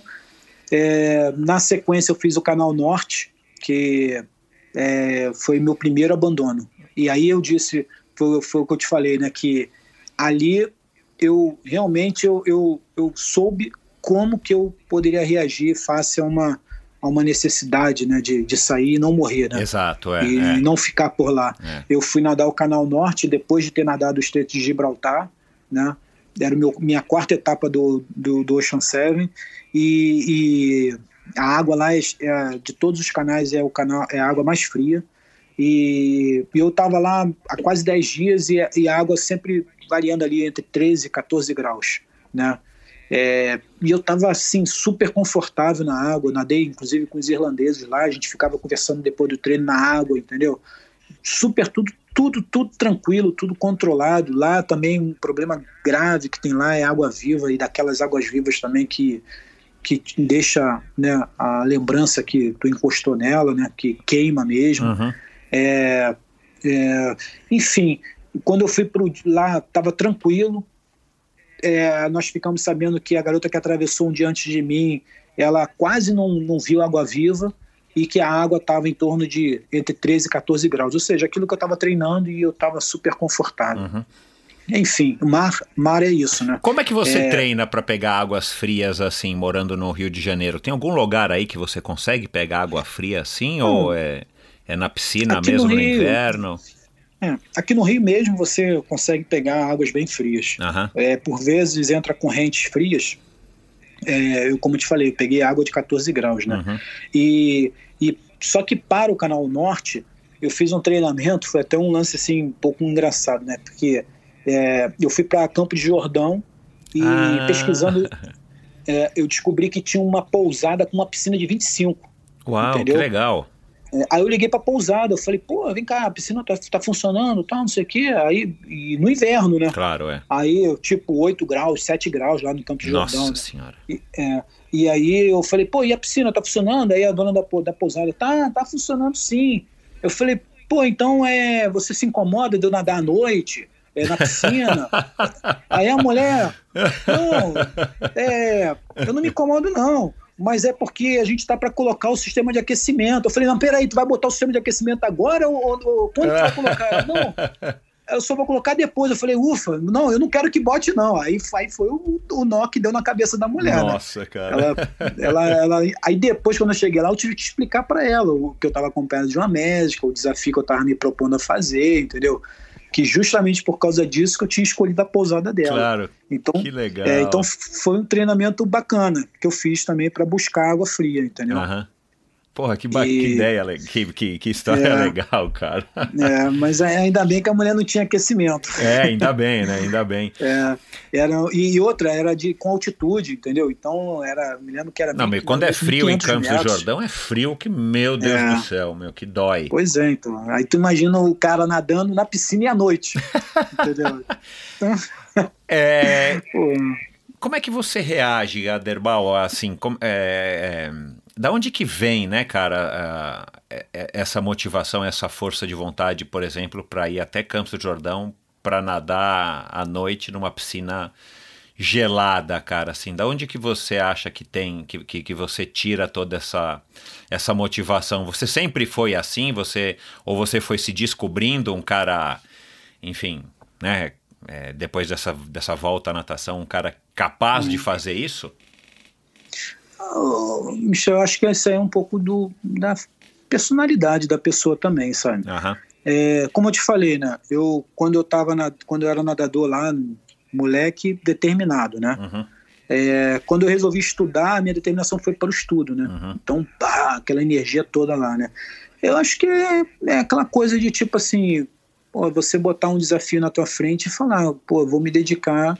É, certos desafios não tem como você se dedicar pela metade, entendeu? É, Ou você se entrega totalmente, ou você, você vai ficar no meio do caminho, entendeu? Então, esses, é, esses desafios, né, por exemplo, é, poucas pessoas no mundo fazem, né? uhum, Então eu entendia que não tinha como eu ficar no meio do caminho, entendeu? Uhum. Ou era de corpo e alma, ou então era a certeza do insucesso. Co- como é que você reagiu a, a esse abandono lá na Irlanda? Então, na Irlanda, quando no dia que eu fui chamado para nadar, que foi um dia depois da, da menina que nadou, A natação, Quando- é- é- essas, só, desculpa, mas só essas, Aham. essas travessias, esses desafios, eu também descobri só conversando com o Samir, né, que no canal da Mancha você fica lá numa janela e de repente o cara te liga e Isso. fala, olha, vai ser amanhã ou É. vai ser daqui a duas horas, você tem que estar pronto, né, que putz, É. eu acho isso É. horrível, mas é, é, faz parte. Mas No- na faz Irlanda parte. também, Catalina também, é sempre esse Tudo. esquema. Ah, tá. são sempre assim. Aham. Aqui também no Leme Pontal Sim, também é. é janela de sete dias e, e aí você tem quando você contrata você você contrata o teu slot. Então você fica sabendo que você é primeiro slot, segundo slot. isso, né? isso eu me Eu- recordo. é. né? Então, é, no Canal Norte, é, um dia antes não era minha janela. Minha janela começaria no dia que realmente eu fui nadar. Sim. Né? Então, eu já fui acionado logo no primeiro dia. E, e- só que eu estava monitorando os nados que estavam acontecendo lá. Uhum. Né? E a gente ficou sabendo dessa garota que quase não bateu em. não viu água viva, né? A água estava 13, 14 graus, e aquilo ali, de certa forma, estava controlado. Só que é, me chamaram e, e no dia seguinte. Quando eu cheguei lá, beleza, tudo tranquilo. Quando eu caí na água, eu já vi que não estava tranquilo. Tinha alguma coisa diferente. Entendeu? Eu sabia que a água estava muito, muito mais fria Aham. sabe? É, em relação ao que eu estava treinando. E, e aí aquilo ali me deixou um pouco assustado, e aí eu comecei a, a nadar num ritmo um pouquinho mais, mais acelerado, para poder tentar gerar um pouco de calor, Uhum. né? E ao mesmo tempo eu procurava não pensar no frio, né? Então, pô, vamos nadar e né, é, procurar não pensar nisso. E, e procurando sempre nadando e ao mesmo tempo movimentando os extremos, né? Mão, perna, É, então. pé, né? que é justamente para você é, não ter problemas, né? E, e, e, isso aí, de certa forma, é, a, cada parada que eu tinha, me perguntava, Pô, como é que tá a água? Como é que tá a temperatura? E o que, que tu tá sentindo? Sabe? E aí eu meio que aquilo ali foi me irritando também, que meio que, que eu entendia que aquilo ali me, me transportava para o problema e eu não queria sim, pensar no sim, problema. faz sentido. Entendeu? Pô, tá com dúvida na temperatura, bota um termômetro daí, pô. 12 cara, graus, tá irrita, frio, cara. né, a hora que você tá ali. É. Pô, tem dúvida disso, né? Então, é. Aí, é, aí aquilo ali foi me irritando também, sabe? E aí eu, é, a gente também demorou um pouco a, a, a entrar com, a, com uma bebida assim um pouco mais quente, sabe? Eu recebi as primeiras hidratações geladas ainda, e, e aquilo tudo foi me, foi me deixando assim bem irritado, sabe? É, as águas vivas, elas tinham de monte, de monte, eram aglomerados de 10, 15. Tinha hora que eu parava de nadar e olhava assim por debaixo d'água, por onde que eu vou? Ah, por aqui acho que eu vou tomar menos chamuscada. E ia, entendeu? E saía tomando a chamuscada dela lá. Caramba, só que, meu. Só que aquilo ali, depois de um certo tempo, passou. Não era meu, meu pior problema. Meu pior problema era a água, entendeu? E aí eu fui nadando, fui nadando. Daqui a pouco, só que aquilo que eu te falei lá no canal da Mancha, lembra que eu te falei que eu estudei muito sobre Sim, hipotermia, sim. os efeitos, né? Porque isso sempre foi uma preocupação muito grande para mim, entendeu? E aí eu comecei a, a ter dificuldade de, de manter meu, meu, meus extremos movimentando, minha mão direita e a esquerda já estavam já quase fechadas, eu já não conseguia a, é, abrir a mão por completo, né? Meu pé direito, é, minhas pernas, na verdade, elas tremiam, e pior, elas tremiam lateralmente. Se elas tremissem, pelo menos no sentido vertical da pernada, me ajudaria, é, claro, entendeu? Claro. Elas ainda tremiam lateral. Aí eu, caramba, eu já estava perdendo o controle da minha perna. Até aí eu estava levando, até que eu percebi que eu já estava tendo dificuldade de me orientar em relação ao barco.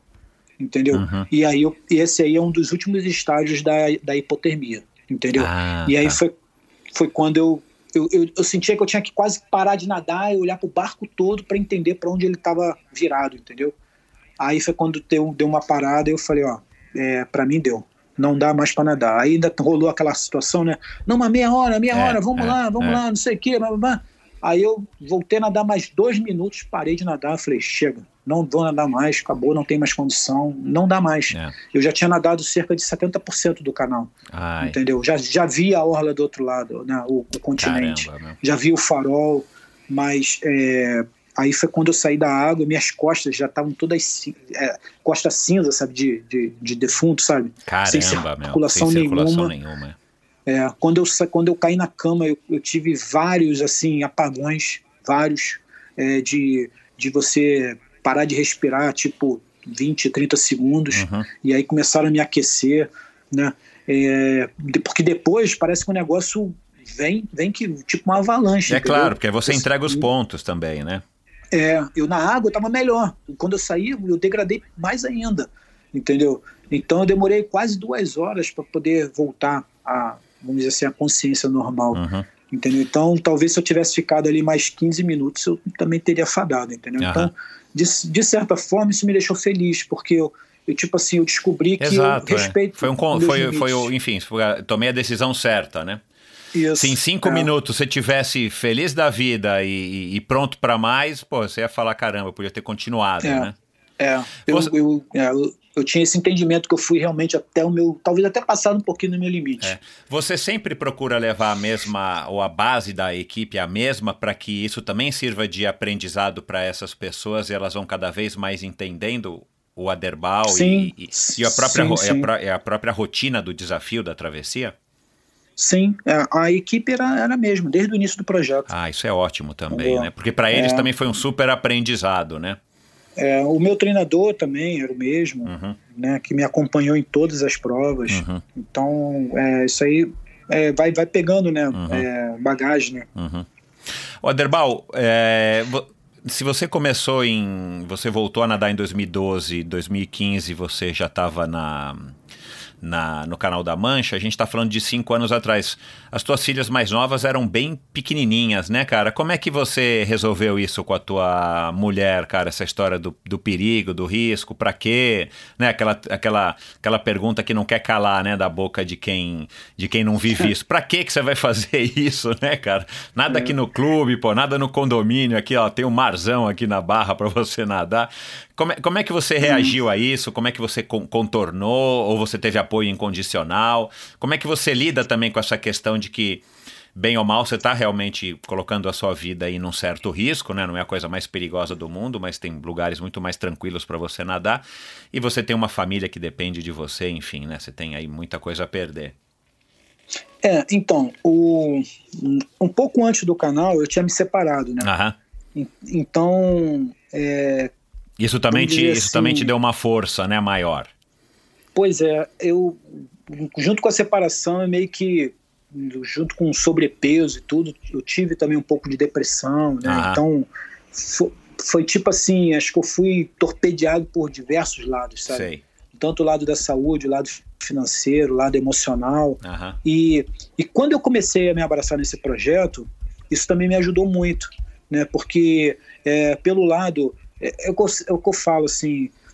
É, se você está passando assim por algum momento, tudo, procure alguma coisa que você foi bom, alguma coisa que você É. fazia, que te dava prazer, né? É. E, e, e, e foi também mais ou menos esse caminho, por, por eu ter procurado a natação. Ah, Né? ótimo. E, e aí veio me dando a autoestima, e, e as minhas filhas, quando me viram é, nesse processo de, de, vamos dizer assim, de, de resgate, elas viraram torcedoras. Claro, Entendeu? claro, claro. Então, é, elas vibraram juntos, sabe? Todas juntas ali por, por- pelo desafio. Elas não, não foram pela, por esse lado do, Ah, né, tá. do, do perigo, né? Até porque, talvez, é, elas viram também o quanto, eu- o quanto eu treinei, o quanto eu estudava, né? Uhum. Então, tudo isso aí você vai minimizando, né? Uhum. A, a, a probabilidade de algum problema maior, Uhum. entendeu? Então, acho que foi isso. Acho que isso aí que ajudou. Você, você se considera um cara é, que, que tem uma, uma saúde privilegiada no sentido de que teu desempenho é, para tua faixa etária e, e para se para fazer esses desafios que você está fazendo, você está tendo é, bastante sucesso? Ou você considera também que o teu planejamento, a tua estratégia, a maneira como você aborda esses desafios para você enfrentá-los, enfim, faz tudo parte aí do teu do segredo aí do teu sucesso? Ah, eu, eu me considero um cara normal. Normal, qualquer um que, que se quando se. Eu acredito que todos nós temos condições de se desafiar, a, é, seja o que for. Né? Ou seja, o, o desafio que, que com mais pessoas digam que seja impossível, eu acredito que todos nós temos essas, essas condições. Basta realmente você se dedicar, Uhum. né? basta você estudar, né? você ter é, aquele preparo, entendeu? Uhum. E a determinação. Talvez demore um pouco mais para uns ou para outros, né? Uhum. É, eu digo assim, lógico, dentro de uma, de uma afinidade, né? Eu não vou, é, por exemplo, não sei, eu diria, ah, eu quero escalar o Everest, eu hoje, nunca fiz, nunca escalei nada, não, não- sabe? Uhum.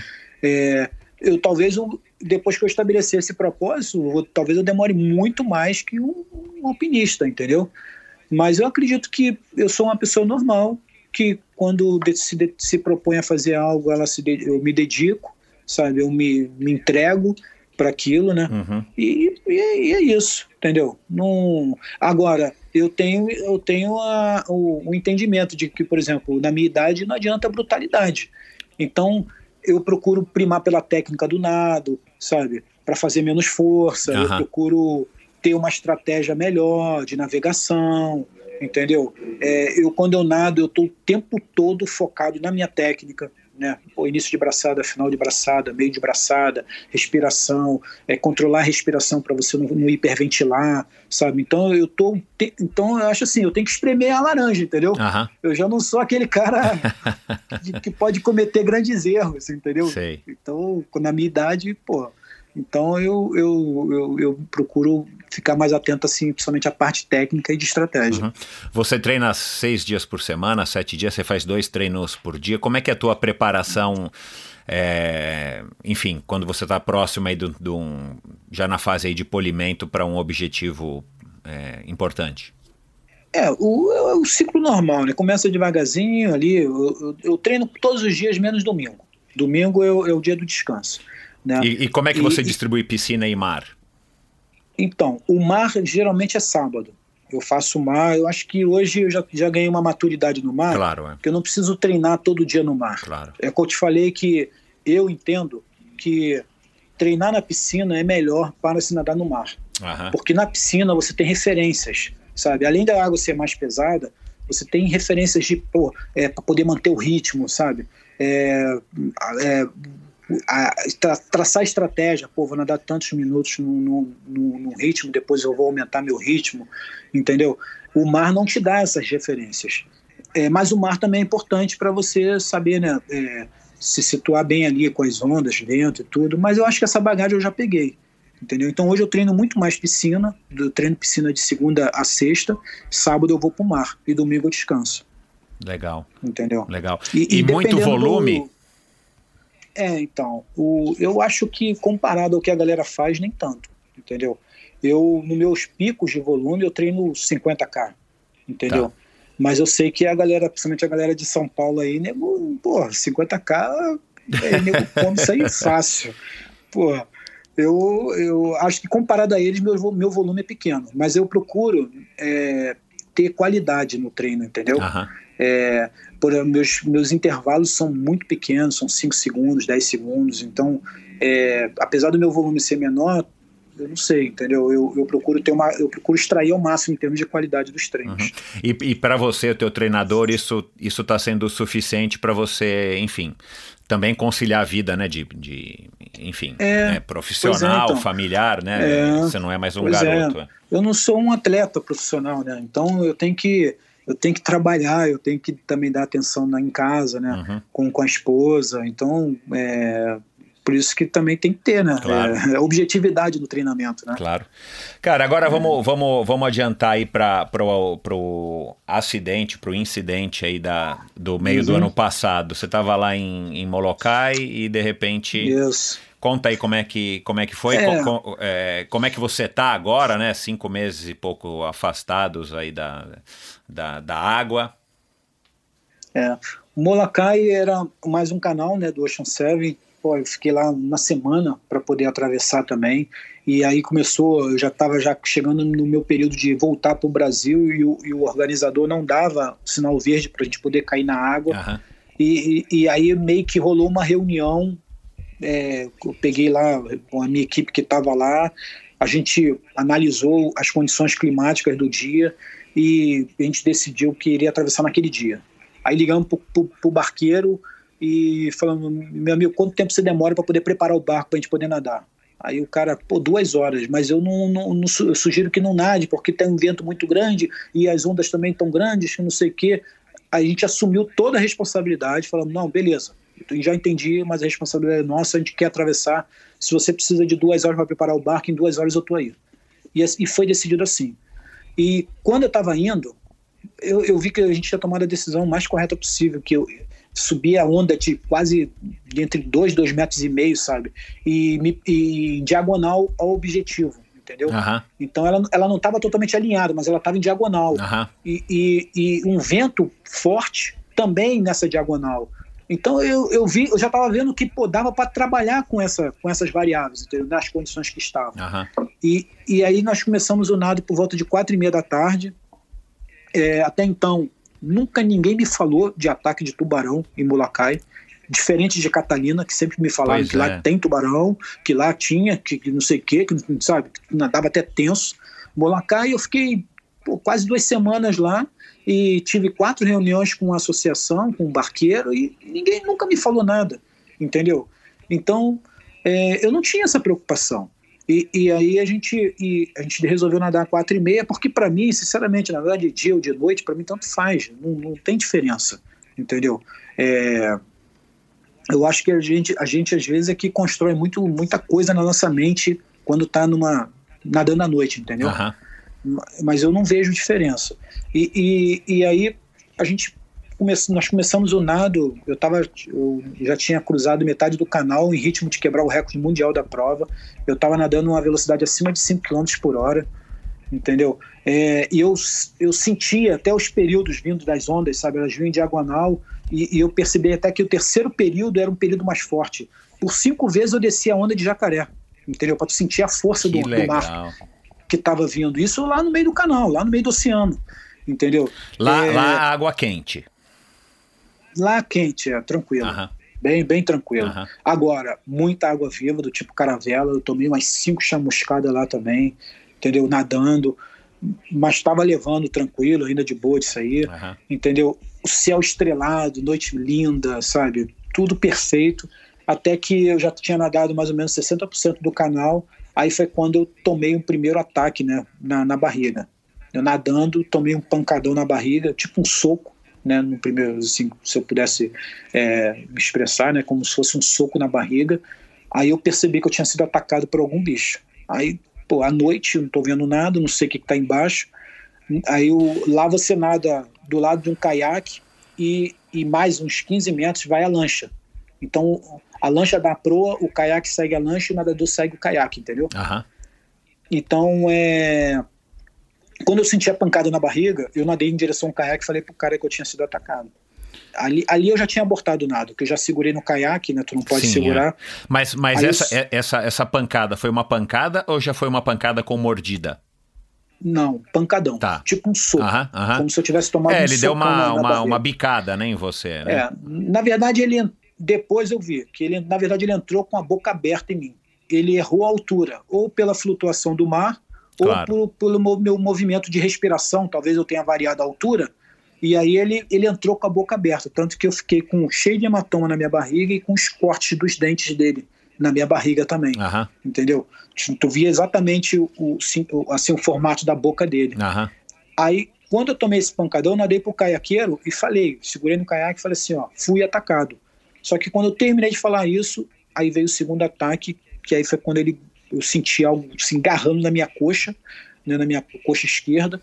Quando eu senti aquilo agarrando na minha coxa, meu primeiro instinto foi botar as duas mãos para dentro d'água. Aí quando eu botei minhas duas mãos para dentro d'água, eu caí exatamente no meio do bicho Ah, entendeu? Aí eu arranquei ele da minha, da, da, da minha coxa, né? E, e, e aí meu instinto foi lançar ele, entendeu? Aí lancei ele por cima do caiaque. Aí quando eu lancei, aí acabou, desespero total, todo mundo só gritava.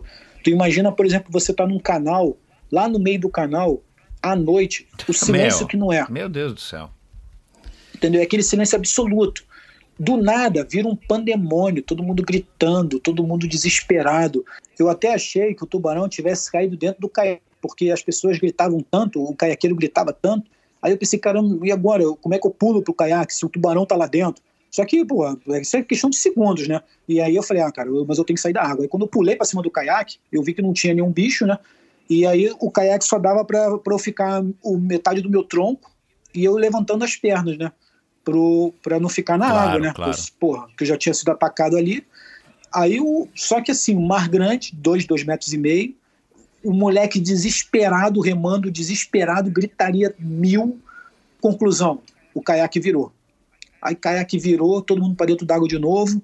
Aí aquele, aí aumentou mais ainda o desespero. Desvira o caiaque, sobe no caiaque, aí subimos. Aí a lancha, o mar estava empurrando tanto que a lancha, dando ré, não chegava na gente. Entendeu? Aí o moleque tendo que pô, remar no caiaque para poder chegar na lancha. Aí faltando assim mais ou menos uns 5 metros, o caiaque virou novamente. Aí eu falei, cara, chega de brincar de caiaque, eu vou cair na água e vida que segue. Aí foi quando eu nadei na direção da lancha, desesperado. Aí realmente é aquela cena de filme de tubarão, Sei. entendeu? Que o cara tá nadando tuba- e, e aí tu imagina aquele tubarão vindo por baixo. Coitado. Foi meu. exatamente isso que eu projetei, entendeu? Aí virou desespero. Aí e nego gritando na lancha, vem, vem, vem, vem. Eu nadando desesperado, perna de seis tempos, nadando igual um louco. E aí quando eu cheguei perto da lancha, eu levantei assim uns braços batendo perna, nego blum, me puxou e eu caí lá no meio da lancha. Aí quando eu caí no meio da lancha é que eu vi a perna. Aí, aí quando eu olhei pra minha coxa, eu falei, é. aí eu vi o estrago realmente. Entendeu? Aí nego veio logo na sequência com um torniquete, né, na minha virilha e comprimimos com toalha e aí toca para a Marina para para ser resgatado, né? Aham. E Quanto tempo demorou para você chegar na Marina? Porra, eu nadando ainda faltaria umas quatro horas. De barco demorou quase uma hora. De 40 Como é que você ficou hora. nesse período? Assim, como é que. Então, acho que desde o momento da mordida, eu- a minha preocupação maior era passar tranquilidade para eles, sabe? De tipo assim, calma, cara, faz as coisas que tem que ser feita, entendeu? É, eu tentava passar isso para eles, porque eles estavam, eles estavam assim desesperados, entendeu? Então eu, não, eu me sentia assim que tipo assim, eu não posso ser mais um desesperado, entendeu? É. Porque aí, aí vai, vai tornar o caldo de vez, Exato. entendeu? Ainda eu procurava passar tranquilidade, porra, ficar mais tranquilo assim, sabe? É, eu tinha uma preocupação de não apagar, entendeu? Porque Ah, é, ainda foi, isso. é. é, teve uma profund... foi tipo 5 centímetros de profundidade, né, da, do, quando ele arrancou o pedaço. Então eu tinha uma preocupação de me manter tranquilo e respirando de maneira a me manter consciente, entendeu? É, e aí a gente tocou para a Marina. Chegando na Marina, eu, eu já pude perceber já as luzes da ambulância. Aí depois, quando eu estava para ser retirado da lancha, eu vi que tinha também uma patrulha, tipo um policial, né, para poder escoltar a ambulância. Aí foi assim muito, muito assim bem atendido, porque assim que eu entrei na ambulância, é, eles já foram me medicando e Você tirando consciente o tempo inteiro? Consciente, consciente o tempo inteiro. Sem dor, sem com- dor, sem sentir a dor. Sem dor, Aham. sentia dor nenhuma, sentia dor nenhuma. E, e aí a gente, nós fomos pro hospital, e quando eu entrei na emergência, né, na maca, né, quando o cara virou a minha maca para entrar na, na, na sala, pô, assim, tinha, sem brincadeira, assim, devia ter de 8 a 10 médicos, já tudo pronto, com máscara, luva, tudo pronto me esperando. Entendeu? Aí deu uma, tipo aquela, pô, eu tô, tô amparado, entendeu? Uhum. Vai, vai, vai, vai correr tudo bem, vai transcorrer tudo bem. Aí, aí foi quando eles fizeram, né? Os, os, os, os, os as análises né, me deram lá diversos coquetéis para evitar qualquer tipo de infecção. é. E, aí a gente, e aí eles constataram que, na verdade, só tinha tirado pele e carne de mim, entendeu? Não, não chegou a, a, Pegar no osso. a pegar osso ou musculatura, né? Que poderia ficar uma lesão de movimento, alguma coisa assim. Então, nesse ponto aí, vamos dizer assim, eu dei sorte. Claro. E na verdade vo- você deu sorte, é isso aí mesmo. É, mas você deu um azar porque esse foi um ataque, né? Pelo que eu pesquisei aqui na internet, super raro, né? De um tubarão, de um tipo de tubarão que não tinha que estar lá, né? O tubarão de profundidade. É, é, mais ou menos, Michel, sabe por quê? É, depois do meu ataque, que eu fui saber que eu fui o terceiro nadador atacado no ano passado. Entendeu? Ah. Só no ano passado eu fui terceiro nadador atacado no mesmo trecho do, do canal. Ou seja, essa tua pesquisa ela está certíssima. Esse, o Cook Curry ele, é- ele é um tubarão de profundidade, ele é de 3 mil metros de profundidade. Então qual é o hábito dele? Ele é de profundidade e caça à noite, na superfície. Ah, tá. Só que ele parte para dentro de animal grande. Então ele ataca baleia, ele ataca golfinho, ele ataca tubarão, aqueles tubarões nossos conhecidos, né? Ele ataca. Eu vi foto de tubarão mordido quase na boca por ele. Entendeu? Entendi. Então, se eu tivesse tido essa informação, que não, que não, não me foi passado, né? E naquilo que eu pesquisei eu também não achei isso, eu teria deixado para a parte noturna ser nas extremidades do canal e ter cruzado o meio do canal de dia, entendeu? Claro. Poderia ter mudado alguma coisa, mas é, e, e isso aí de certa forma me desestimulou assim um pouco, sabe, nesses desafios, pela às vezes pela falta de informação também, entendeu? Uhum. E aí virou uma roleta muito russa, assim, uma coisa Pois é. muito sabe, base já não da é sorte, é. É. e não dá pra ser assim, a gente só tem uma vida, pô, entendeu? E aí, pô, aí eu aí é aquilo, aí tu já começa a pensar, né? Caramba, Canal Norte eu já bati na trave pô, agora aqui acontece isso. Aí, enfim, Bom, co- é complicado, né? não, eu entendo, eu, eu, eu faço ideia. Agora, co- como é que você está encarando agora o, a tua recuperação, né? Enfim, se deu aí é, de uma maneira tranquila, você já voltou aí a treinar, você disse aí faz uma semana, é, É. voltou ao mar hoje. O que, que você está imaginando ou você ainda não, não parou para se organizar? É, voltar ao, ao Canal do Norte, ao Molokai, como é, partir para o próximo, que eu acho que é o do, do Japão, né? Tem o do Japão e tem o. Uhum. É, hoje eu tô. Hoje minha preocupação é perder os 7 quilos que eu adquiri. né? Então, essa é a minha preocupação. Sei. Tô correndo de manhã, tô, já tô fechando a boca, tô, na, tô nesse Não, lá, pega, na- na- pega uma bicicleta emprestada das meninas e vai fazer um triatlon, É. pô. Você nunca se afasta muito da costa, tem sempre um barco Cara. salva-vidas perto. A Pô, água é cara, sempre quente. que A minha admiração é profunda por um triatleta, cara, mas eu não me vejo fazendo isso, cara. A tua Pô, perna, a é tua isso perna ficou legal pra você conseguir correr. Ah, eu não tenho nada. Ai, assim, ficou só o tiro na fuselagem. Claro, né? é. Dizer Que assim, bom. né? Aquela marca lá, co- como eu também não sou modelo nem nada, então tá tranquilo. Entendeu? Aham. Mas, é, mas assim, problema de movimento, nada, nada. Que não tem bom, nada. que bom. Sinto, sinto mais nada.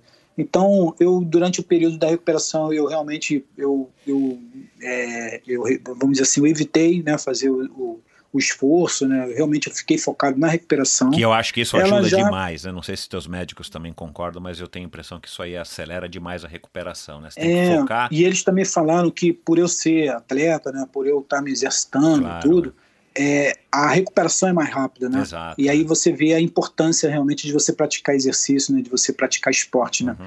Que é, até mesmo em momentos não muito bons, o teu corpo reage mais rápido, né? Uhum. Então, é, mas hoje, hoje eu tô com essa, com essa, nesse primeiro momento, eu tô, é, eu quero me cercar de amigos, quero nadar com amigos, quero voltar a, a nadar. No- hoje eu nadei no mar, foi super maravilhoso, sabe? Aham. É, eu vi que tem um chipzinho forte ali, ali de, de radarzinho, de ficar né, me ligando nos outros, de querer nadar bem, nadar, nadar na frente, sabe? Então tá bacana isso também Uhum. entendeu? É, o prazer de nadar no mar, eu tô super à vontade, tô desencanado de ficar pensando coisas, sabe? De É isso é Pô, importante para é. você não ficar traumatizado, né? é, não não tá rolando isso. Já hoje mesmo não tinha muita visibilidade, pô, nem pa- parei para pensar em nada disso, entendeu? Uhum. Então, eu acho assim, o Michel, agora é, é deixar a coisa fluir um pouco, sabe? Porque tem esse aspecto também da associação ser verdadeira, sabe? É, pô, e você, de certa forma, você entrega a tua vida ali, tu tá confiando nos caras, entendeu? Então, é, eu tenho que rever um pouco isso, pensar como lidar com isso, Aham, entendeu? aham. Para ver se, se eu vou dar continuidade ou não ao, ao projeto. Uhum. Você foi recentemente é, indicado, né, para para o prêmio da Associação Mundial de Águas Abertas. Fala um pouquinho Isso. aí dessa indicação, é, o que que isso, enfim, no contexto aí da- das ultramaratonas, dos desafios, o que que isso significa e o que que isso para você seria, é, o que que isso te traria? Pô, eu acho que, eu acho não, tenho certeza, significa que a Associação Mundial, ela tá olhando para o Brasil, entendeu? É, esse ano eu fui indicado, né, para concorrer ao, prêmio de Homem do Ano e a Ana Marcela Cunha pra, na, na categoria Mulher do Ano, né? É, é, eu primeiro, assim, eu acho mu- muito interessante a Associação Mundial, ela ter o foco de que nem tudo é alta performance, sabe? É legal Porque eu não, demais. eu, eu, eu não me considero um cara de alta performance, entendeu? Eu sou um desportista amador. E, e eles reconhecerem É, isso. mas você tem uma, mas você né? tem uma, um- enfim, você não está só atravessando, né, enfim, cumprindo os- o- as distâncias, você está tendo resultados expressivos demais, né? É, mas é uma alta não me- performance master, né? Sei lá. Master, entendeu? Coisa que eu não sei até que ponto a gente tem aqui, entendeu? No, no nosso país, né? Esse olhar para esse, pra esse segmento, entendeu? É. É, mas assim, eu estou super feliz de da Associação Mundial, né? Ela ter me enxergado. É, eu acredito que também tem uma veia muito forte é o trabalho que eu estou desenvolvendo, né? Na na Limit Pontal Swim Association, né? Regulando os nados da Leme Pontal. Eu eu até acredito que talvez tenha a veia maior, talvez seja até por aí, não tanto pelo desportista, sabe? Aham. Eu acho que é, a Leme Pontal ela está se sobressaindo no cenário internacional. É, nós tivemos o último nado, o, prime o nado, so- primeiro nado solo de um americano, né, o Anthony McCarley, que é um cara é, bem conceituado né, no, e conhecido no, no universo aí das, das outras maratonas internacionalmente. Né. Então, é, ele saiu daqui muito impactado com tudo que está sendo feito aqui né, do, na Leme Pontal, né, do, na nossa travessia e a beleza que a gente tem na nossa travessia, sabe? Que é algo que assim é totalmente diferente. Aí fora tu vai atravessar o Canal da Mancha, você só vê água o tempo inteiro. Tu sai de uma praia xixelenta e chega numa outra praia xixelenta. Aham. E é água, água, água, água e acabou. Quando tu, tu chega lá, o cara te manda voltar pro barco e acabou a tua travessia. Aqui não, a gente tem, né? O cara quando chega na areia, pô, tem uma equipe para receber o cara, então tem filmagem, tem premiação, né? Então, é, e sem falar nossa orla, né? Com você nada vendo o Cristo Redentor, Pedra da Gávea, as montanhas, né? O Pão de Açúcar. Então, é, eu acho que tô, eu estou muito feliz porque, na verdade, eu sou o segundo homem a ser indicado para esse prêmio, né? O primeiro homem foi o Alan do Carmo, então eu estou sendo o segundo homem. É, e a mobilização está sendo maravilhosa, sabe? Eu acho que é, o primeiro prêmio que eu já ganhei foi ver essa mobilização, né? Ver o quanto você é querido e quantas pessoas estão tão focadas em, em sabe, em, em buscar esse prêmio para o Brasil. Então tem diversos grupos, inclusive de triatletas, né? De tá a coisa tá tá rodando, sabe? Chegou inclusive no, no comando da aeronáutica lá em Brasília, né? É, do, saiu até uma matéria, né? Do no portal da FAB também, dando importância, porque tanto eu como a Ana Marcela Cunha, nós somos militares, né? Isso, é. É, né, então o, o reconhecimento ao desporto militar, né, então é, tá, assim, é é um coroamento, sabe? Eu vejo assim, eu estou muito feliz com o reconhecimento da, da Associação Mundial.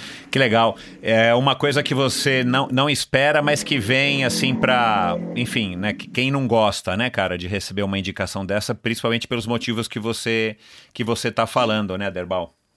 Isso, é verdade. É, Aderbal, ah, quem são seus ídolos na natação? Meus ídolos na natação. É, Quem que te inspira ou, ou, ou você busca inspiração, sei lá, em, outras, em outros atletas ou em outras pessoas? Vamos, vamos generalizar. Quem são seus ídolos? Poxa, eu, assim, na natação, eu, eu foco muito no Abílio Couto, né, por, pelo, né, pelo pioneirismo dele, Aham. né, então é um cara que, que assim, que eu, que eu também, assim, me espelho muito, né, Aham. e e e assim no, no, no- vamos dizer assim no lado mais é, no, vamos dizer assim mais atual né mais contemporâneo eu, eu, eu admiro muito o trabalho do Samir sabe? Aham. eu tenho ele assim como uma pessoa como referência pela maneira como ele conduz né o, o como ele desenvolve o esporte né e incentiva o esporte. O, tem o Glauco Rangel também no, em São Paulo que é outro cara também que que desenvolve também um trabalho similar né e tem uma admiração também pelo Luiz Lima né que foi um, um grande fundista e o pioneiro na travessia do Leme ao Pontal Bacana. entendeu Bacana, são, são, enfim, pessoas que são referência mesmo. Ah, para quem quiser é, fazer a travessia do Leme ao Pontal, para quem quiser seus contatos, né? Você faz palestra também. Aliás, é, para quem está ouvindo esse episódio no dia 30 de janeiro, né? Que é o, o dia que, que a gente está colocando esse episódio ao ar.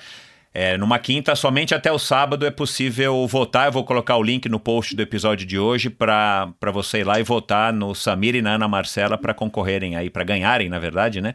Esse prêmio. Vamos torcer. Quando é que sai o resultado, Aderbal? No Samir não, na Derbal Samir, Samir não, perdão, Aderbal. embora o Samir mereça também tá É, mas o Ele Samir, também- é, o, o, o, o, enfim, o Samir ainda é novo, né? Vamos votar. O Samir tem muita, muita chance ainda pela frente. Perdão, eu troquei as bolas. É, quando é que sai o resultado, Aderbal? O resultado sai dia 1 de fevereiro. Então a gente tem todo mês de janeiro para fazer a Ah, o resultado sai primeiro de fevereiro, mas pode votar até o dia 1 Primeiro de fevereiro também, porque a votação é online. Online, isso, no, no site da WWSA. Legal. né, e também tem no meu Instagram, na bio, né? Também tem um linkzinho lá que também tu pode acessar e, e- e votar. É super rápido. 13 segundos tu já votou. Legal, que bom. Ainda tem a sorte de que o teu nome é o primeiro, é fácil de achar ali, porque são vários, né? Eu votei, É já são isso. várias pessoas, né? Isso, são 12. 12 são nomeados 12 no, no, na categoria Isso. Homem do Ano. Legal. É, Aderbal, então vamos lá, todo mundo votando aí, tem gente aí ouvindo a gente no mundo inteiro, vamos lá votar, vamos contribuir aí para mais um, um talento brasileiro, um atleta brasileiro de alta performance na, na nossa faixa etária, que dá para ter essa, essa alta performance, e um cara que está trabalhando legal aí pela, pela enfim, pela natação é, de maratonas e desafios aqui no Brasil. É, o que, que te levou a criar a Leme Pontal Swimming Association? Faz uma propagandinha aqui, é, Aderbal. É, a Aliás, você Leme conheceu o Tubarão, né? Não o Tubarão que te mordeu, mas você conheceu o Reinaldo Abunasser Bacite Tubarão, que também já Sim, teve aqui o triatleta e Tubarão, nutricionista, né? pô. Quem que ele acompanhou Isso. mesmo é, nesse ano, que eu- no A ano passado? Carolina. A Carolina, Ah, isso, é. é. É, ele ele estava acompanhando ela e super, pô, cara é muito profissional. Então, é, gente Fiquei boníssima. bem impressionado ele com ele lá, com o conhecimento que ele tem da parte de, de nutrição, né? É, é. Ele é um, um, um- um super, enfim, é um super nutricionista e um super atleta É. também, né? É, é fantástico, fantástico mesmo. Mas fala um pouco aí da é, LPSA Então. e, e- e faz uma propaganda. O que, que te levou a criar e o que, que você quer com a LPSA? Você quer é, trazer o- o- a natação de, de travessia de, pro, enfim, para um nível internacional aqui no Brasil? Fala um pouco. Tá. A LPSA, na verdade, é, é um produto daquilo que eu fui aprendendo no exterior, nas minhas travessias internacionais, né? Então, é, eu enxerguei na- nesse percurso do Leme ao Pontal, são 36 quilômetros, né? É, uma possibilidade de você fazer algo é, similar aos às grandes travessias do mundo, Uhum. como, por exemplo, o Canal da Mancha, Canal de Catalina, Estreito de Gibraltar, tanto que o regulamento ele é similar a essas grandes travessias, né, já conhecidas internacionalmente, né, só que com uma pegada também da nossa cultura. Então, por exemplo, lá fora você termina de concluir uma travessia né, poderosa como essa e muitas das vezes tu ganha um certificado se você pagar. Se você não pagar, nem certificado você ganha. E aí- Ah, tá. eu, eu dei uma adaptada, sabe, à nossa cultura. Então, a gente aqui, é, o nadador, ao concluir essa travessia, ele ganha um certificado todo especial, sabe, com pastinha especial, é um troféu é, personalizado, né? É, tem toda uma divulgação durante a travessia, né? De lives, fotos, vídeos, né? Então, é, e hoje ela é a maior travessia do Brasil. Então são, são 36 quilômetros sendo nadados, né, costeando a orla, a gente passa mais ou menos uns, uns 4, 5 quilômetros da orla, mas o nadador ele, ele enxerga tudo, toda a nossa orla. Ela começa à noite, essa travessia, normalmente duas horas da manhã, para ter realmente a diversidade de nadar à noite, né? E, e aí se estende dentro do ritmo normal, né, de cada um. Pode, em média, as pessoas demoram em torno de 10 horas, né? Aham. E, e aí o cara, ele vem, vem costeando e olhando todas as maravilhas que tem ali, né? De- como eu falei, é, eu, eu, assim, não é porque é uma travessia nossa, mas eu digo sem medo de errar que eu nunca fiz uma travessia tão linda como a Leme Pontal, Olha lá. entendeu? E com adversidades similares às de lá de fora Uhum. entendeu? Porque é, quando você pega uma corrente contra, ou um vento, sudoeste, você vai ter que deixar lá o teu, a tua dose de sacrifício, senão você não vai concluir a travessia, Claro. entendeu? Uhum. Então, é, e, e, e, e- e a, a Leme Pontal, ela está em ascensão. É, Em três anos que tem a Leme Pontal, ela já recebeu quatro indicações de premiação pela Associação Mundial, entendeu? Então, é, é o que eu falo, a Associação Mundial está olhando para gente Que legal, sabe? né? E, é, e, e o, o meu objetivo é cada vez mais divulgar a Leme Pontal, colocar ela em padrões é, internacionais, padrões que a gente supere a expectativa, mesmo daqueles que estão acostumados a fazer as travessias né, mais conhecidas no mundo, né? Uhum. Como foi o que aconteceu com o americano. Apesar dele ter feito já Canal da Mancha, dele já ter feito travessias conhecidas lá, Estreito de Gibraltar e tudo, ele ficou extremamente impressionado com não só com a beleza da travessia, mas com a prestação de serviço que está sendo dada, entendeu? Uhum.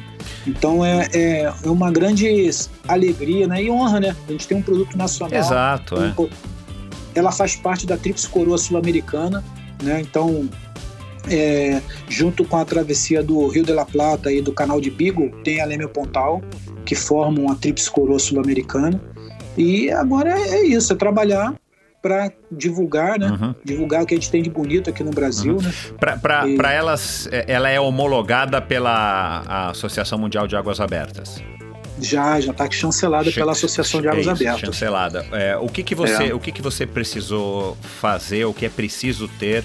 É um processo muito complicado? Como é que foi?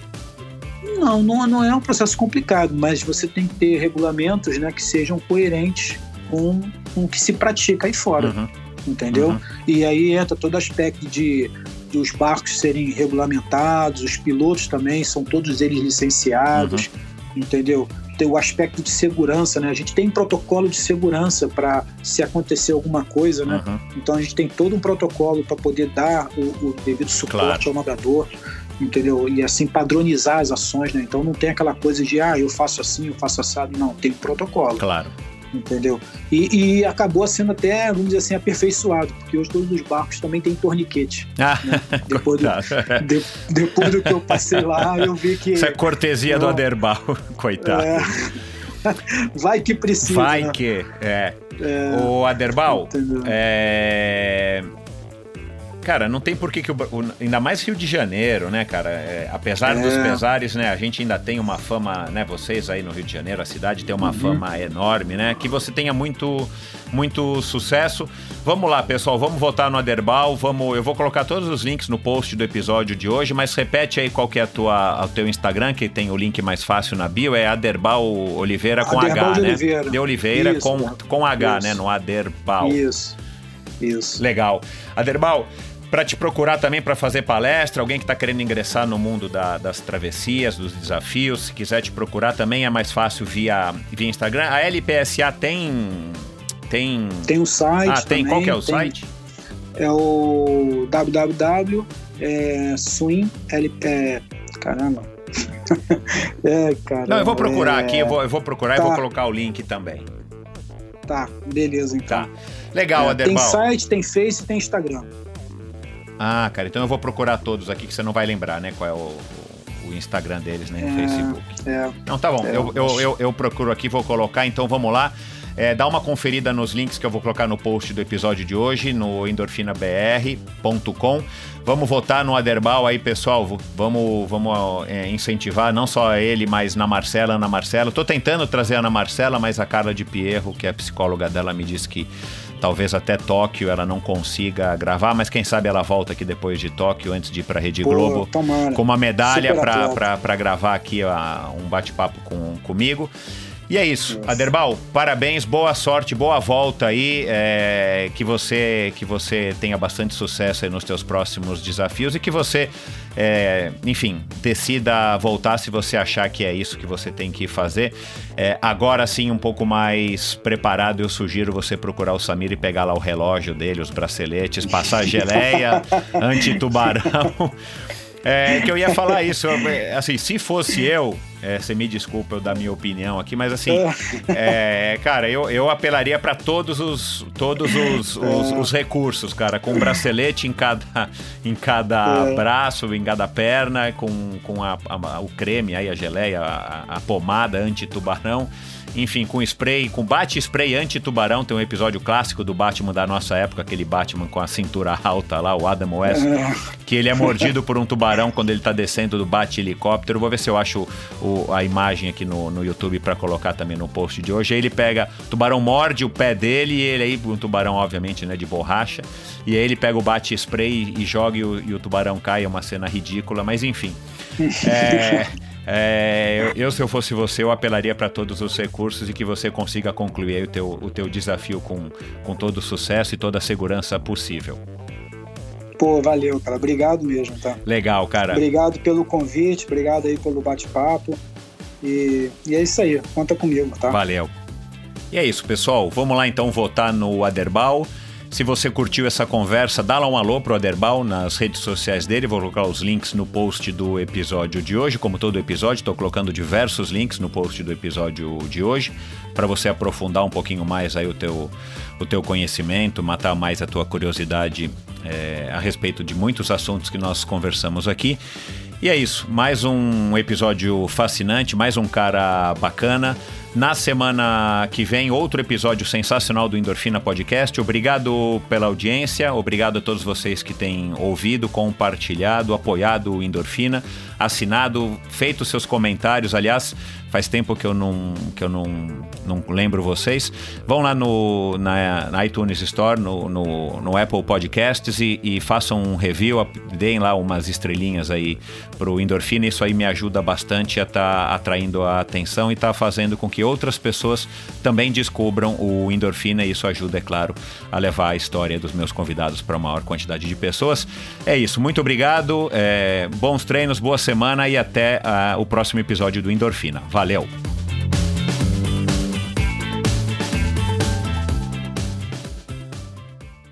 Este episódio foi um oferecimento da Probiótica. Faz alguns meses eu fui chamado por alguns amigos para fazer um treino de 250 quilômetros entre São Paulo e Paraty.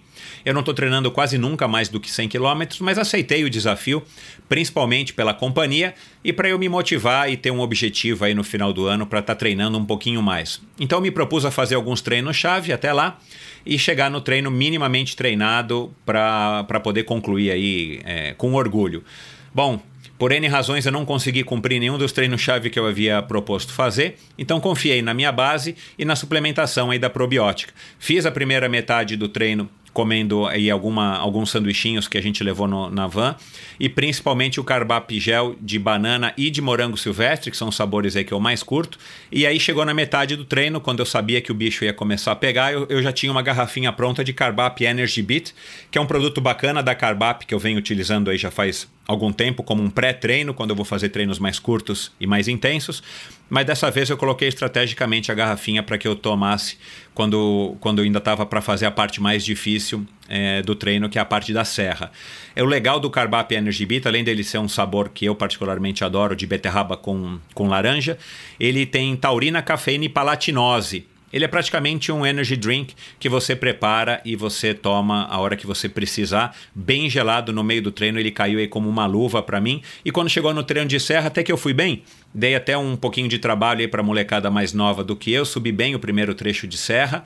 E aí depois, quando já estava bem quente ali no, nas, perto da cidade de Cunha, quando ainda havia aí alguns quilômetros de bastante subida para cumprir, eu acabei utilizando, é, me, me, programei para utilizar as gomas da Carbap, que também é um produto muito legal, produto mais recente aí da Carbap, que são aquelas balinhas de carboidrato que você acaba consumindo é, de uma maneira, além de dar mais prazer e de variar do gel ou das, do, dos suplementos líquidos, você consome quantas balinhas você quiser, na proporção que você quiser. As balinhas de sabor cereja são espetaculares e aí você consome quando der, elas não colam, é, eu deixei elas abertas no bolso da minha, da minha camisa de ciclismo, elas não colam, elas não derretem, então elas se tornam práticas principalmente quando o calor já está já tá forte e você já está bastante suado então elas funcionam muito bem. Então a cada topo de subida eu, eu comia uma ou duas, tomava um gole d'água e descia mastigando e encarava a próxima subida. Eu acabei não conseguindo fazer os 250 quilômetros, é, o que me deixou um pouco desapontado, mas não era para menos.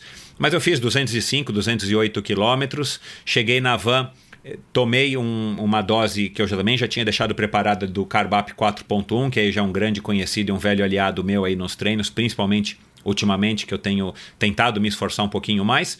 E aí quando chegou no final do pedal, todo mundo fez os 250 quilômetros, já estava tomando aí uma, uma garrafinha com bastante gelo de whey com de chocolate com menta, que é o sabor também que eu mais curto. E claro, é, foi um treino muito bacana, a companhia é muito legal. E o mais interessante, eu não fiquei quebrado, eu fiquei cansado, mas eu não fiquei dolorido, eu não fiquei morto, eu não fiquei arrebentado. Passou aí dois, três dias de, de treinos de recuperação ativa, eu estava inteirão para poder continuar aí minha sessão de treinamentos. E agora estou animado aí para começar o ano com, com grandes objetivos que já já vou revelar para vocês. Agora você não precisa levar em conta o meu testemunho, se você não quiser, você pode ir atrás de, de pessoas mais gabaritadas para falar sobre a probiótica como por exemplo os meus convidados e amigos que já tiveram por aqui, os triatletas Pamela de Oliveira e o Santiago Ascenso. É, mas também a Jade Malavase, que é oito vezes campeã brasileira, medalhas de prata e bronze no Campeonato Mundial de Ciclismo Paralímpico, uma excelente atleta, ou a jovem Vitória Farabolini, campeã brasileira dos 10 km na maratona aquática ou ainda a grande Susana Schnarndorf, nadadora campeã mundial e medalhista paralímpica do Rio 2016, este atleta de ponta e uma grande pessoa. A Probiótica é patrocinadora oficial do circuito Ironman Brasil, 3-Day Series 2020 e Letap Brasil 2020. Anota aí, probiotica.com.br, vai lá, entra, conhece todos os produtos, tem uma infinidade de produtos, aminoácidos, todos os tipos de whey, whey vegano e, e enfim, é, uma quantidade enorme de produtos, além desses produtos da série Carbap, que eu mencionei aqui, inclusive a goma de Carbap. E você também pode comprar todos os produtos da probiótica no site da Quality Nutrition, que é qualitynutrition.com.br, ou nas três lojas físicas do Kim aqui em São Paulo. Dá uma passadinha lá que você vai se surpreender com a quantidade, a variedade, o atendimento e o preço. Obrigado por ouvir esse episódio do Endorfina. Acesse o endorfinabr.com, vá no post do episódio de hoje para conhecer um pouco mais sobre o meu convidado e alguns assuntos abordados em nossa conversa. Lá você ainda encontra todos os episódios do Endorfina e uma galeria de fotos da história do triatlon brasileiro.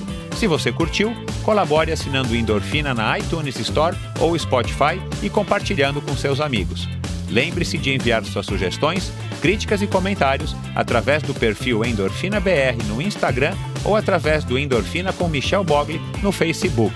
Um abraço e até a semana que vem.